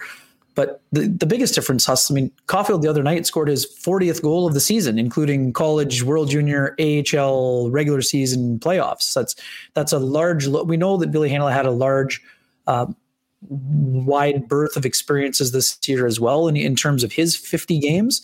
But Caufield, is just something that they don't they, they don't really have a lot of game breakers, I guess. And I get it. Some people will argue that Heinola could have been a game breaker for the Jets too.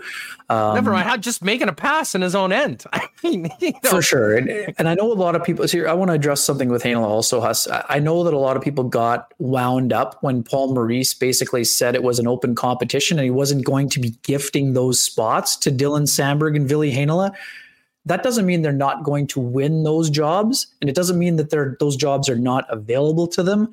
But if you look at the history of the winnipeg jets they don't go out and say see in the fall the job is yours. That's just not a mentality no, and they shouldn't. I mean you know what? No, you should no, earn you should exactly. earn your job. But what people are concerned is right. are they going to get a realistic opportunity to do that? And i certainly believe next year they will. Yeah. um, it's pretty hard to say that at least in Heinola's um, case that that was afforded him this season. And you know what? That was their decision. And, uh, you know, like I, I, truly believe that just from what we saw, knowing the needs, what we saw from Billy when he was on the ice, that I mean, I deduce that, you know, this obviously must be an organizational decision. And they're just, you know, listen, they know the situation that they're in and they feel that the extra year of control, slide the ELC, is better for the team. I know Cheveldayoff said that was absolutely not the case. And I'm not suggesting that he was being uh, less than truthful. Um, but whatever, there's a disconnect at some point. Bottom line is, spent a lot of time on the taxi squad. It was a unique year. We know why that was. But I do understand why a lot of people seeing the struggles of the Winnipeg Jets defense to do very simple things like just moving the puck out of their own end would love to see Billy Heinola. Uh, but again, we were talking about men earlier, and you know the the not just the Steinbach online manliest man competition, but also um, you know the fact that you know they want guys to be ready to go up, especially in playoffs against you know some pretty big dudes on a team like Montreal. Obviously, they didn't think Ville was the guy for the job. But back to your point, next year, yeah, you got to come in and earn it. But I think the opportunity will absolutely be there uh, because the Jets want these guys to come in and earn jobs and show that they belong. Yeah, and I, I do not see a scenario where Stanley, Samberg, and Heinola are not involved and heavily involved, and not, and not as a seventh defenseman for any of them. I expect them to be. Oh, sorry. The only scenario I see is if one of them is moved for a more experienced defenseman with term. Uh, otherwise, I see all three of those guys being contributors, perhaps even major contributors to this hockey team. Dylan Samberg had an excellent year one of those guys could easily play on the right hand side. That's why Heinola played on the right a bit with the Moose. That's why Samberg was tested on the Moose. Is it an optimal circumstance? No, but the the quickest way for those guys to improve on the back end is by having them as contributors because of what they bring into the table in terms of skill set. So, man, I'm fascinated. I mean, Jake McCabe is a guy who is, I mean, we know Dougie Hamilton is the prime target, but to me, Jake McCabe's a guy who would provide a lot of things that the Jets don't have abundance of. Uh, really smart guy, plays a physical brand of hockey, moves the puck well enough. I could see him being a target. Um, I mean, I think Hamilton is a legit target, but the, the the hesitancy there is: Are you willing to go to the number that is required to get to Dougie Hamilton? And if you do, can you do that and also provide the raised to Neil Pionk that is five and a half or six million? Because now, if Dougie Hamilton is in here as a number one guy, Huss, he's running the top power play. He's on the top pairing. So now Neil Pionk, who's had two great years with the Jets your ice time is reduced. You're still playing an important role in the top four, but all of a sudden now you have two guys at six million and you have one at eight or eight or nine. I mean, that's the bigger that's the bigger issue for the Jets in terms of making all of those pieces fit. We know they're going to have a couple guys on ELC contracts, like we mentioned. Uh, Logan Stanley probably going to be in that bridge range or mill, mill and a half, whatever it is, and you will need to have ELC guys like Heinola and Samberg in the lineup. And to me, it goes even further. And I know that a lot of people were up in arms about the other thing was the fourth line role. David Gustafsson is going to be the Jets' fourth line center next year. He has to be. If he, he earns go, it, if he earns it, Ken, they're not just going to gift him a job. Remember, he, he is going to win the job because of what he can already do. He can kill penalties. He is a big six foot two, six foot three presence.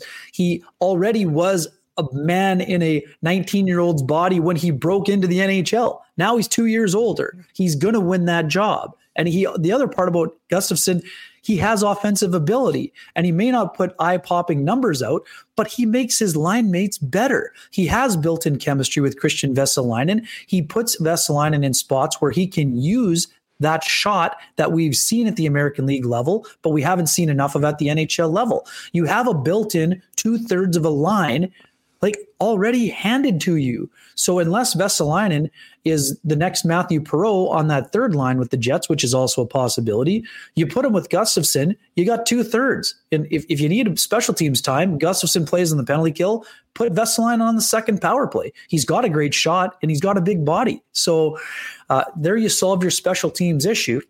And hey, if you want to bring back Nate Thompson or Trevor Lewis, fine. You can play those guys with the two young guys on the fourth line the biggest thing for me, Huss, that we're seeing in this Final Four, especially when it comes to fourth lines, the biggest difference Vegas, big, strong fourth line. Yes, the Jets' fourth line did a nice job for the majority of the year. They didn't give up a lot of five on five action. Uh, they had two penalty killers on that line, and they had, you know, for a long time, Mathieu who played on the power play. But if you're looking at the size discrepancy between Vegas and Montreal and Winnipeg's fourth line, it's a massive difference, right?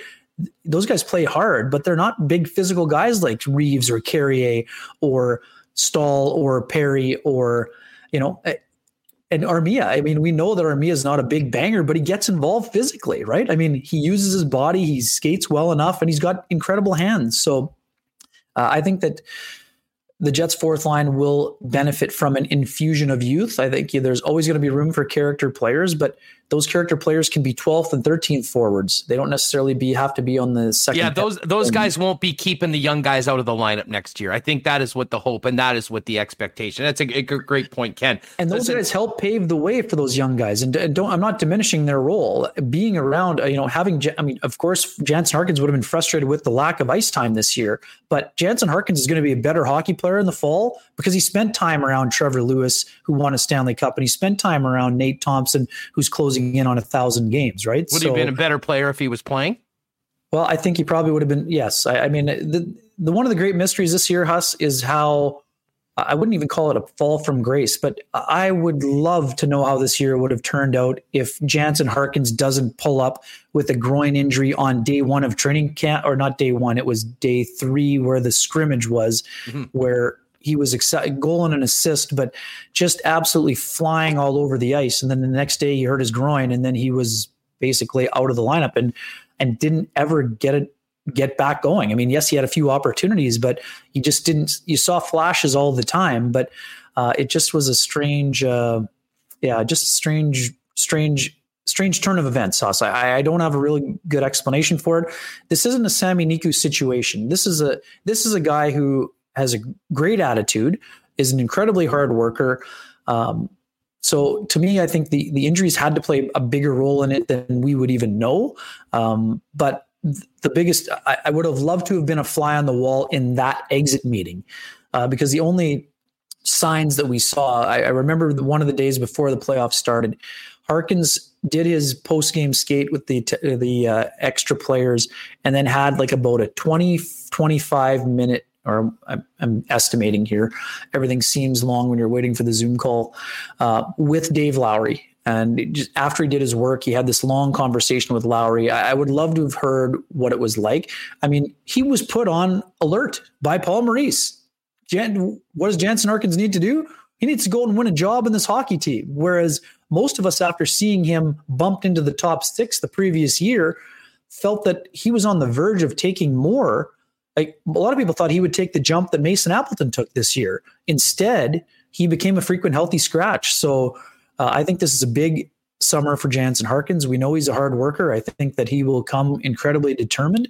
Uh, where he slots on the depth chart is is really um, up to be up to be determined.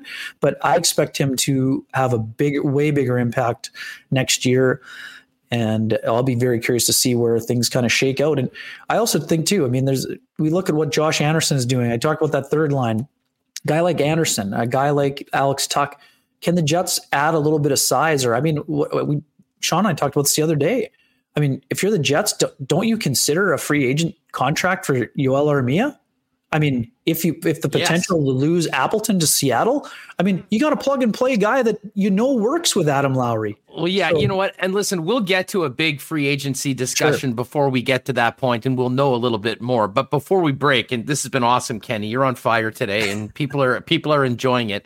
Um, I do want to ask you. It's what? It's the 17th of June today. Yeah. Let's pull out the Winnipeg Sports Talk expansion o meter. Yes. And take Ken Wiebe's pulse. I will give you this. We're protecting Scheifele, Wheeler, Ehlers, Connor, Dubois, Lowry for sure. Tops. Yep. Th- those are six. Copp is your seventh. You can mark them down in pen. Okay. Well, okay. So Copp, there's your answer. Copp is the seventh which means Mason Appleton and Jansen Harkins are both yeah, available. You, you got the super line, stumper coming for me, Huss. I already well, see where this is going. Blue line, we know it's going to be Morrissey. We know it's going to Pionk, uh, be Pionk. We've got Stanley yeah. and we've got DeMelo. I know both of us are thinking that I'm sure the Jets would like to ensure that neither of those guys players, but let's just yeah. for a moment assume that Ron Francis doesn't want to play ball. And he said, no, just uh, give me your list and I'll pick a guy.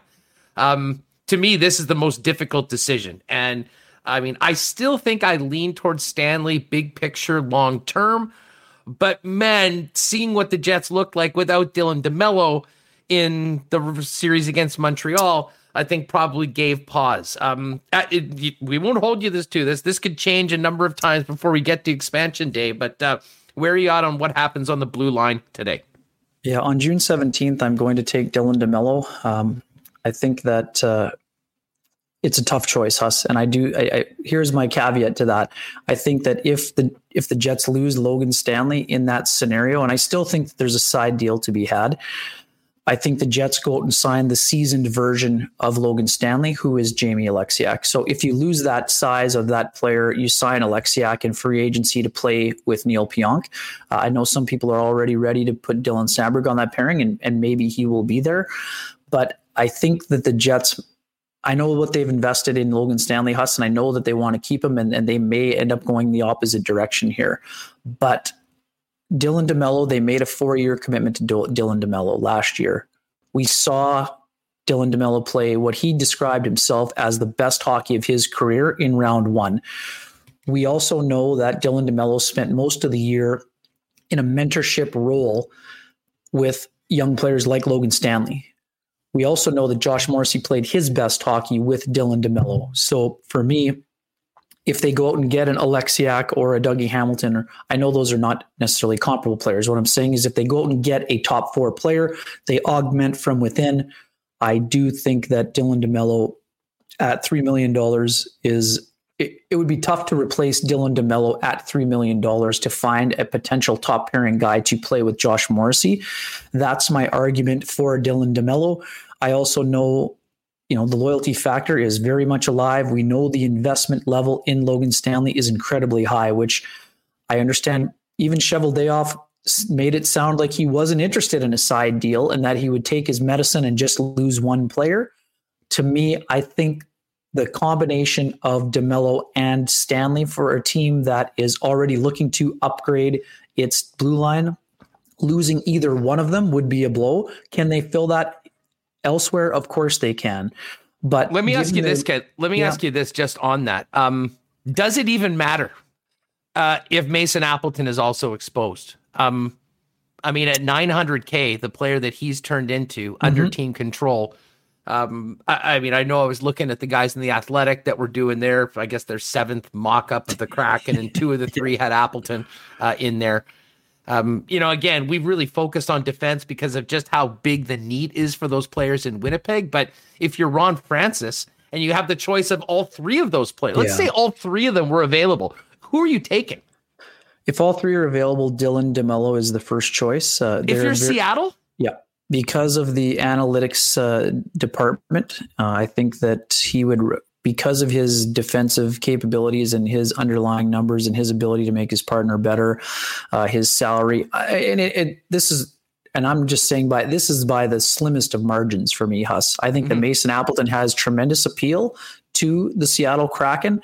But I think for the Winnipeg Jets, it is more difficult to replace Dylan DeMelo than Mason Appleton. And I mean, you're basically talking to um, president of the fan club is not the right term, but I expect you know Mason Appleton was my breakout player for the Jets this year going into training camp, uh, and he had an exceptional year. Right, twelve goals, twenty five points, and that included a couple of dry spells late. And this is a guy that is ready to be on the penalty kill full time. He started the year once Thompson got hurt, he was on the penalty kill, got taken off. He's ready for more role. He's better for more opportunity. We saw when the Jets were shaking things up, it's Mason Appleton getting a chance in the top six. So I don't think for a second the Jets want to lose him either.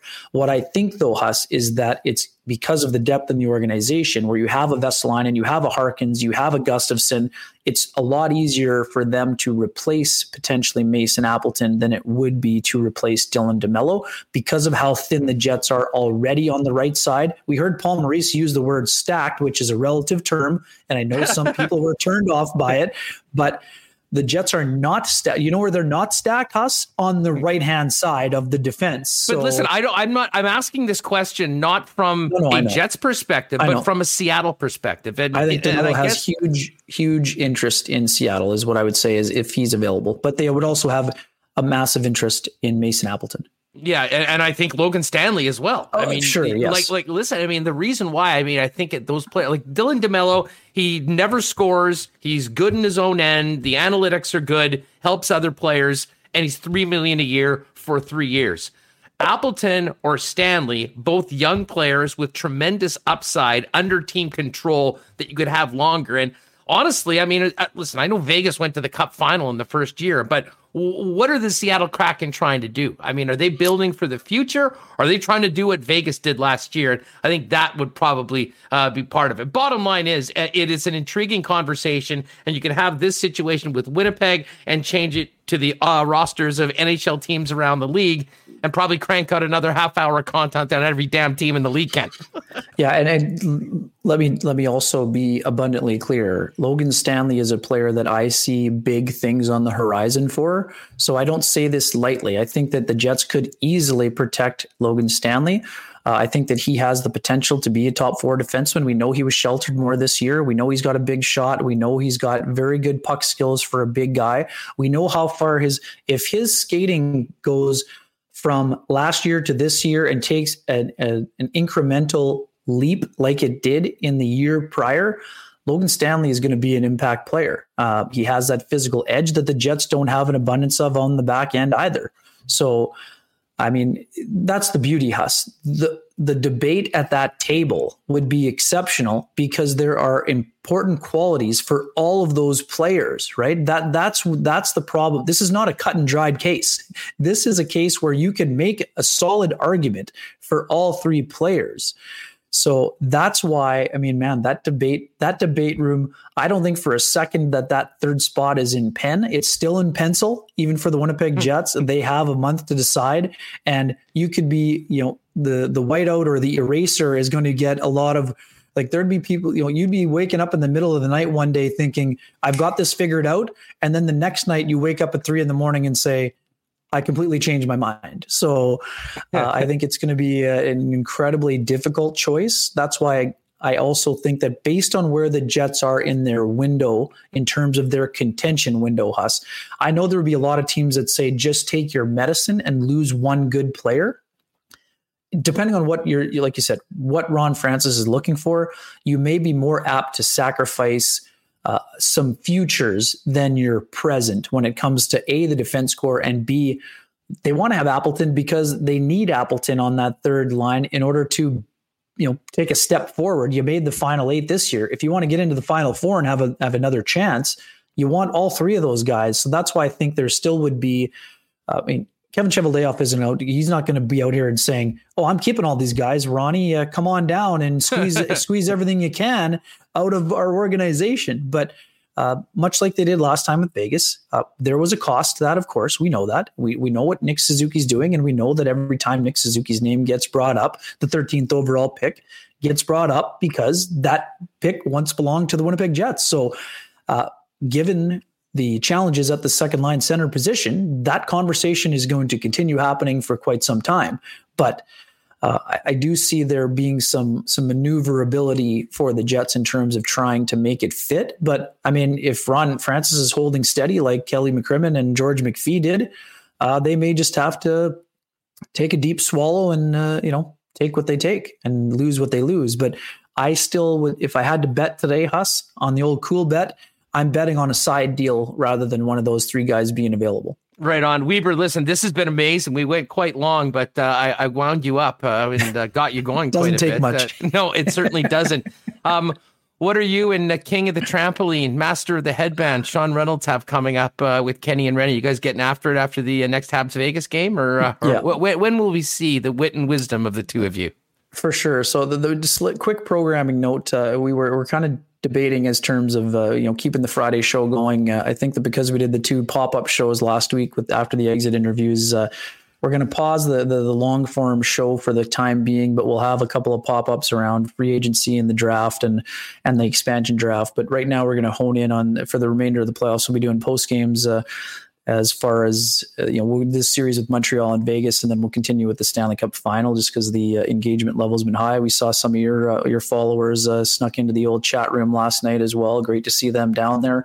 So we're going to keep that going for now, and and we'll keep everybody posted on the other shows. But uh, we're kind of letting people breathe. The, the, people like you, Huss, who've gone back to rewatch those games and are feeling there, there was. I'm going to tell you, there was a lot of angst in the chat room after Game One. I think people were going for the uh, the traditional you know the the traditional venting of the Jets uh, Kenny and Rennie show, and they came to see Vegas and Montreal, and a lot of them were unhappy. But by game two, we sort of they had a better idea of what to expect. So uh, much more lively and uh, contained chat room for game two as compared to game one, which is a little bit out of control. Uh, I needed the uh, the, the chief technical officer uh, muting a few a few people after game one, but uh, we did give them a little bit wider berth than normal. But uh, we hope that the folks will continue to check it out. Uh, we'll see them Friday night, probably around 10:30ish, uh, with the game starting an hour earlier in Montreal. I think that'll be a benefit to, to keeping a few more folks uh, around, and and they're enjoying some great weather and some great Father's Day weekend. I mean. Uh, no gatherings except maybe outside, I guess. But uh, enjoy that weather while you can, and, uh, and keep well, we enjoying all know, We all know why this is happening because this 9 a.m. Friday programming does not does not work very well with 8 a.m. tea times or 36 holes in a day. So, well, uh, but you know what? Listen, I respect it because you're still getting it done. You're still doing it. We're just working everything in. So follow Wiebe's World for the latest updates on the hashtag Manitoba Golf Tour 2021. Uh, maybe we'll even get an ace mixed in there. Who knows? You're probably due. It's been a little while. Uh, but anyways, listen, man, we'll look forward to uh, the show, and uh, this was a lot of fun. And uh, it, uh, if we're able to have conversations like this, June seventeenth, just still with the playoffs hanging around, how are things going to be when we get into a couple more weeks, finishing up the playoffs, going into the draft, expansion draft, and whatnot? Uh, lots for us to talk about here in Winnipeg Sports Talk, and of course with you and Reynolds. Thanks for doing this, dude. we'll catch up again very soon. My pleasure, Huss. Thanks for having me. And you, you, know, I have a few Blue Jays thoughts on what's been happening on the uh, triple triple crown front and the uh, the uh, fire gas can bullpen activity. Uh, I, have been enjoying the Alek Manoah starts, but uh, there's been a lot. Everything other than the bullpen. It, it, it's no, it's it's also an attack on fundamental baseball, Huss. it's a flat out attack. We got errors. We have poor base running. Uh, man, it, it, but it's it's fun it, you know this. It, it's fun to be a Blue Jays fan again because they're an exciting team. Uh, they are finding new ways to lose on an almost daily basis, but uh, they're a fun team to watch. They got some great offensive talent. Uh, can't wait for Pearson to get back up in the show. And man, it's uh, the animation uh, was up in full force with Ross Stripling yesterday as well. You know, he's quite embarrassed by uh, his you know showing up Joe Panik, I guess. But yeah, I think no, not a good look for chicken strips. No, and, and again, especially a guy who's very calm demeanor, especially right. He's a, he's the calm demeanor king. But uh, man, we we have lots to talk about all at all times, Huss, and it won't be long before there'll be uh, you know NFL talk and there'll be more. You know, we'll have schedule things to discuss, but. Uh, always enjoy well, bomber season too. I mean, oh, that's exactly. and that's great, great, thing. great so, news, right? Great listen, news. we could go three or four hours right now, really, if we want to get into it. But and also, uh, sorry, I'm with you in terms of Brooks, and what I and what I also want to say is if if if the if they called the agent and the agent gave the thumbs down, the thumbs down to the agent of of DeChambeau because that pairing needs to happen on the weekend. Yeah. Let it let the stars line up that those two guys are going head to head on Saturday or Sunday because as we like to say, give the people what they want. Let's go. Let's let it happen. And I can tell you a little another golf update for Breezy Ben. Brooks did get up to minus four. He's given one back. He is at three under par along with Xander Schauffele. Patrick Rodgers right now, top of the leaderboard, minus four, and um, and and man, we're gonna have tons of prime time golf tonight too, Ken. Because this is at Torrey Pines. They had the fog delay today. We should be good watching live golf till about ten o'clock tonight. So I can't wait. Let's do this again very soon, my man. Thanks for uh, thanks for the time. People loved it. Appreciate you having me. Have a great weekend, my man. Cheers. Areas Ken Wiebe at Wiebe's World, Kenny and Rennie. If you're with us, I just saw Phyllis. I say was very enjoying Ken's visit. Uh, make sure that you're subscribed to the Kenny and Rennie channel and check out the boys after uh, the game tomorrow night. Uh, many birthday wishes for Ken Wiebe, as always. That would that would come in. Um, lots of people loving it, and I got to give a shout out to John Ohm. Great show, Winnipeg Sports Talk. My first one. I like it, John make sure you hit that red subscribe button and uh, join us. We're here every day, Monday to Friday. And if you missed the show, you can always get it on Apple Podcasts or Spotify. And if you are listening on the podcast, hook your boys up, give a little rating and a uh, five star rating and a review would be greatly appreciated. Um, well, tonight, I-, I know what I'm doing. I'm going to be cranked back reclined watching the US Open and all the action. I can't think of anything better to go with that than um, a couple pizzas and some wings. And for that, we go to our friends at Boston Pizza. Uh, of course, we're counting down the days until we can get back into the Boston Pizza lounges with each other, sharing some schooners and some great pizzas. But for the meantime, we'll settle for the game day meal with the Meteor Pizza, the spicy pierogi pizza, and the two for the case of those amazing BP wings. Also, if you're not looking for something that big, check out the pizza flights. Um, really, really cool. Three specialty pizzas, six inch versions, three different dips. A um, little bit of around the world of the Boston Pizza menu all in one. BostonPizza.com. Order online. Call your local store for delivery and takeout right now. And let's keep on supporting our restaurants while they are shut down for dining in. Um, Aikens Lake, of course, can't wait to get out there a little later on this season. World class fly in fishing lodge right here in Manitoba. Find out more at aikenslake.com or hit them up on Twitter at Aikens Lake, and maybe we'll see you out there a little later on for some world class fishing on the water in less than two hours from the province of Manitoba. And a shout out to our friends at Assiniboia Downs. A wild one last night, and I'll get Remis in for this because um, we both had a nice win early on, uh, and we're getting ready for races six and seven. And I know Remis was tuned in live on the YouTube channel, and uh, we had a bit of a mishap, Reem, which um, meant that race six and seven ended up being returned. So we've got a couple extra bucks to be betting either on the weekend or on Monday. Yeah, I was tuned in. I have a lot of fun hanging out with everyone in the uh, Assiniboia Downs YouTube. Uh, if you want winners, I'm like five of my last. I, th- I think I'm six. How did you do last seven. night? Fill us in. Fill I, us in. I went two for two on the races that ran, and then they had that canceled one, so I was doing pretty well. And then I was all fired up, and um, the power went out. They didn't have any lights, and uh, they just can't. The horses were tightening up, so they said, "You know what? Let's cancel." They put them in the stable. We're trying to stay loose, running, you know, walking around. But then, it's like a starting pitcher, you know, yeah. getting an inning in, and then you know having a three-hour rain delay and not wanting to put him back on the bump. I but, guess. Uh, exactly, that's exactly what happened. So uh, I don't know how it works, but I then I had some money left over because my bets got canceled, so I started betting on Emerald Downs uh, outside Seattle. uh, any luck there? Uh, Are you I'm dominating not, the other races, uh, the other courses as well? It's a bit tougher. I'm not familiar with all the horses at Emerald Downs. I'm just learning. So I got uh, my first triactor of the season for the duel at the Downs, which was yeah. a nice one, and um, you know, had a couple re returns. So I'll be ready for the weekend and we'll be ready for Monday. Uh, of course, Monday, Tuesday, Wednesday, live racing at Assiniboia Downs. ASDowns.com for all the information. But where you really want to go if you want to hang with us and bet on the races is HPIBet.com. Um, every day, seven days a week, racing from around the world, which you can bet on and watch. And right now, while there's no fans in Assiniboia Downs, fire up the ASD YouTube channel make a little wager at uh, HPI Bet and um, enjoy it all from the uh, from the comfort of your own home. Can't wait for Monday. Big thanks to Assiniboia Downs for their support of the program. Uh, Remo, let's get to the Coolbet lines for today. And uh, listen, uh, we all know that this is one of the biggest weeks, the majors for golf, one of my favorite betting weeks of the year.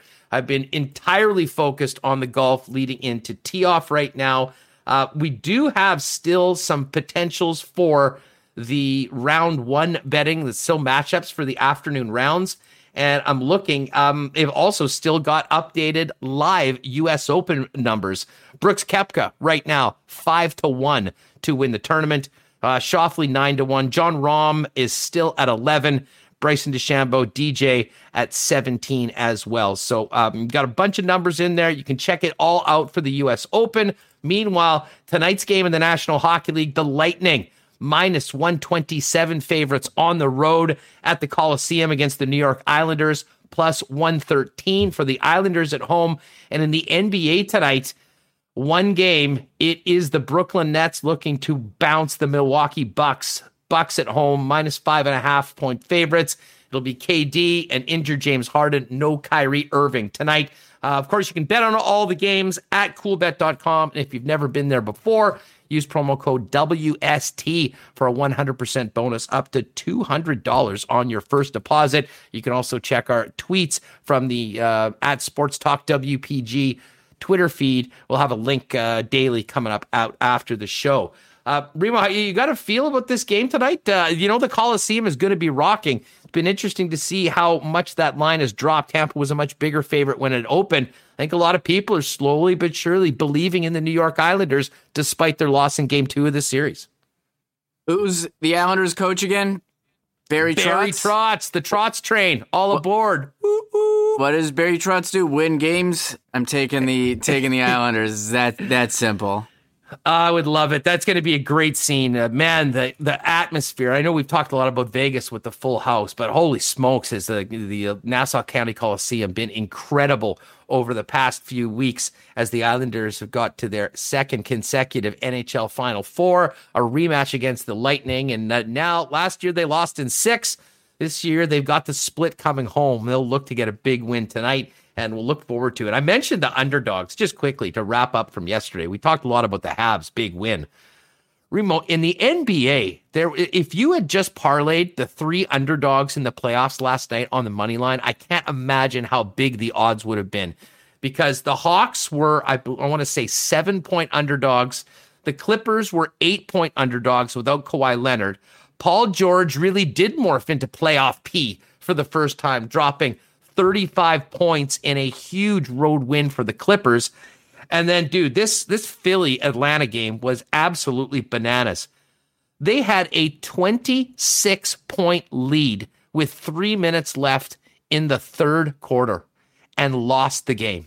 I mean, that is uh, the biggest blown lead in a long time in an NBA playoff game. And a tough look for Doc Rivers, who had his Clippers last year blow 19 and 21 point leads in the playoffs, but this one took the cake. And man, to do it in such an important game at this point in the series could be devastating for Philly. Joel Embiid was rolling early, but just did not have any gas in the tank in the fourth quarter. And how about that, Remis? The Atlanta Hawks could be going to uh, the conference finals and potentially all the way to the NBA finals. Don't think a lot of people had that on the card even a month or two ago. No, and Trae Young for them emerging as a superstar. Uh, watch out for this uh, this young stud. So uh, pretty cool. Atlanta. I can't remember the last time they were any good. No. Like I can't like early '90s. I have no, I have no idea. So, well, the coolest thing yeah. about Trae Young, I mean, he'll always be connected to Luka Doncic, who has turned into one of the greatest players on the planet very early. And Young's in that conversation earlier. And you know, in the NBA, when they do trades on draft day, the teams actually have to select the players first and they get the hat of the wrong team. And then later on, their rights are traded. No idea why they haven't rectified that. But yeah, it was Luka Doncic going to the Hawks, Trae Young going to the Mavericks. That trade happened, and both teams look pretty happy with their young players. Absolute studs right now. But Trae Young still in the playoffs and still getting it done right now. We'll see if KD can lead the Nets to the conference finals tonight with a win in Milwaukee. Um, what else is going on tonight, Reem? Uh, anything else that you need to get off your chest before we finish up another fun show here on the station? Uh, there were a couple notes. I guess we can get to. Uh, you know, we went pretty long with Ken. I was wanted to go through this NHL Power or NHLPA uh, Power poll, where they pulled all the players and asked them who their favorite uh, best dressed player was. But uh, I'm I thought figured you'd you'd want to mention uh, Madden announcing their uh, cover for this year. Uh, yeah, the two goats. Previewed with the goats.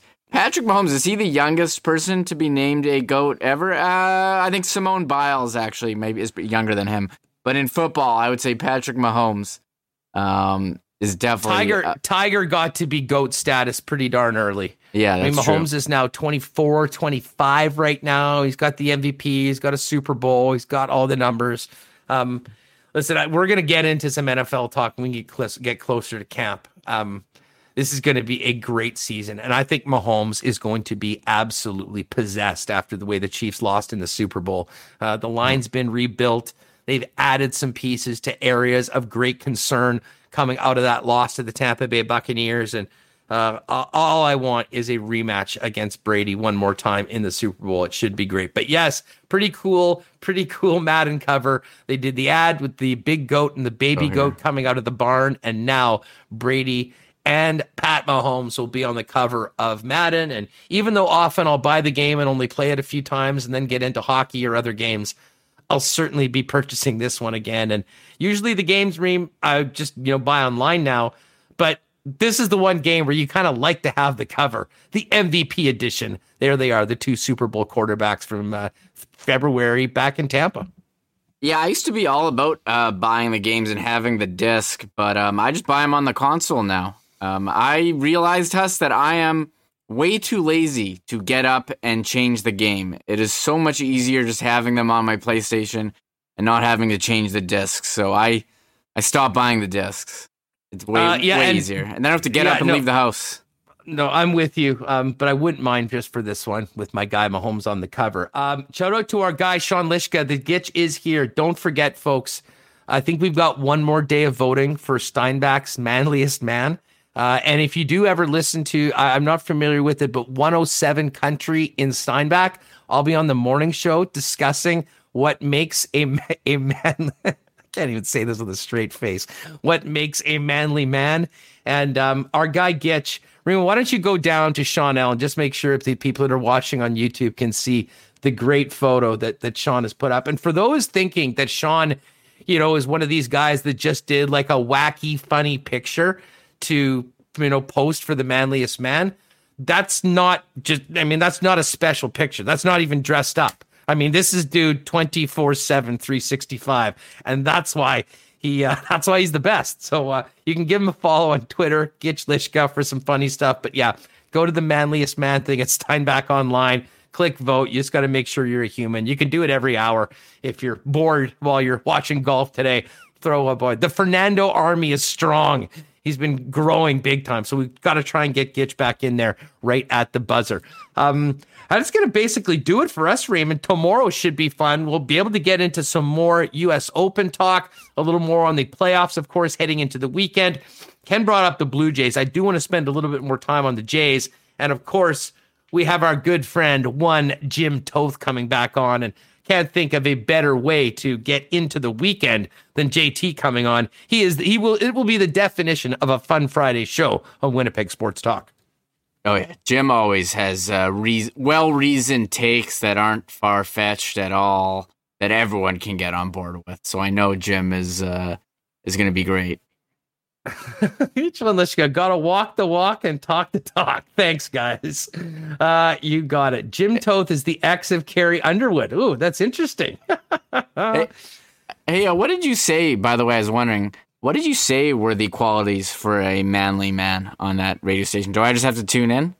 Well, you're gonna have to. T- well, no. I mean, first of all, I, I he said. So, what did you think about this uh, the Steinbach Online Manliest Man con- uh, competition? And I said, well, I mean, obviously, I thought it was a joke. I mean, I'm still not really sure if this is supposed to be serious or not, but for the purpose of conversation, let's go forward. And I was basically trying to position it to support Gitch on it. So when they asked me what a manly man is, I said, well, listen, guys, I don't really care about your axe picture or your big fish that you caught. Uh, to me, a manly man is one that has the self confidence to be themselves and uh, and brighten others' days, which of course Sean does. So we sort of went down that creep. But as I said, like I don't know whether we could get away with a manliest man competition in Winnipeg Sports Talk. No. I know you'd be worried that we'd get canceled for that. Yeah, you can't do that. We'd have to be. Uh, we have to include everyone. Hey, listen, this is it's 2021. We're on the internet. We go by one motto on this program. DGC, baby. DGC. What's that? Don't get canceled. Oh, I, I'm afraid of getting every. You know, we got a Twitter account with like twelve thousand followers. I am so afraid every time I send a tweet. Am I going to get canceled if I send this? I'm my biggest fear. I'm afraid of saying stuff on the show because uh, if I say the wrong thing, someone's going to clip it and I'm done. I'm canceled. I won't be able to leave the house. Maybe, maybe maybe that'll be our first. Maybe that'll be our first custom Winnipeg Sports Talk T-shirt. Yeah, speaking of that, yeah, the merch store, it's coming soon. So uh, store.winnipegsportstalk.com. Sign up, put your email in there, and we will let you know about the big grand opening. So, uh, yeah, stay exactly. tuned. We've got some stuff coming. Want to make sure the stuff's all good. We're going to be getting that in a few days, and then uh, we'll be able to show you some pictures of everything, launch it. But um, where was that again? Because people can go and just put in their email, and then as soon as we're live, Remo, they'll get a notification. Yeah. And they can get on and be the first ones. Exactly. So store.winnipegsportstalk.com. There is a link in the chat. And if you're listening on podcast, you can take that in. Eric, gotta have Weeb's shocked face on a shirt. Yeah. that would be amazing. At what point, actually, this is a great, a great thing that Eric brought up, and maybe this is an idea that you know will take us to great fame, fortune, and riches. But how soon are we, Remo, from being technologically ava- uh, able to put a GIF on a T-shirt? Uh, actually, my son has a T-shirt where, like, if you if you turn it, it looks like a different thing. So, isn't that kind of like the early GIF? Well, yes, exactly. Like, you remember that those- is right. Remember those McDonald's hockey cards? Um, you like looked at him and like would be like Pavel Bure like jumping over the goalie. I have them here. I can bring them out, but like I think you could do that. Or That like, would be amazing. That would mean the Ken Wiebe GIF into a Yeah. shirt that changes depending on how yeah, you're looking at it. Yeah, Listen, yeah, yeah. Eric, you're giving us some good ideas. You're giving us some very, very good ideas. Um, yeah, Git- Gitch is saying, yes, Fernando's legion of supporters is unmatched. Well, we're going to try and get the WST Mm-hmm. army at least pumping you up. Um, and who knows? Like, I don't even know. Did they just finish the voting and that guy wins? Or then do they have some finalists for a man off? Um, you know, Oh, they, man-off. They bring. Hey, actually, speaking of man, we were talking about how much the Jets love saying uh, players are, are men. David Gustafsson was drafted. He was a man, a 19 year old, and of the man's body. Uh, so we put that on the man counter counter from, Alright. from Ken.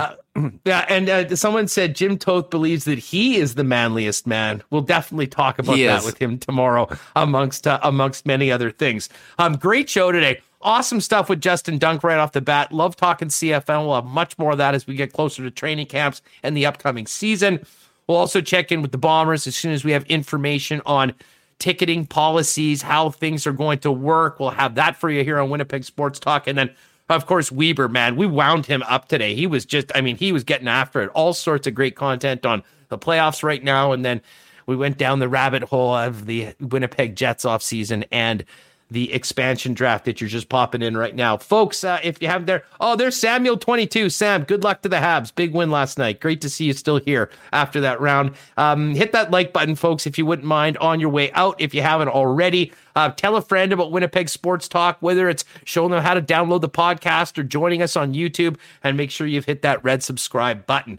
Big thanks to all of our sponsors, policyme.com. Don't forget, if you get there, make sure when they ask you how you heard about policyme.com, hit the podcast. And Nick and Nikki DQ, Father's Day just around the corner. Uh, any of the four DQ stores or online or on Instagram at DQ Manitoba. And you get that Father's Day DQ ice cream cake ordered for dad in time for the weekend. Of course, Royal Sports, another great spot to uh, shop for dad for Father's Day. Knott Autocorp, Little Brown Jug. You can order for dad online at littlebrownjug.ca. Breezy Bend, Boston Pizza, Aikens Lake, Assiniboia Downs, and coolbet.com. We'll be back tomorrow, 1 o'clock, with Jim Toth and much more on Winnipeg Sports Talk Daily. Folks, enjoy another gorgeous day in southern Manitoba. And We'll see you tomorrow on WST. Have a great night. Oh my God! Oh! Shut it down! Let's go home! Thanks for tuning in to Winnipeg Sports Talk Daily. Make sure to subscribe on YouTube and your favorite podcast feed at winnipegsportstalk.com.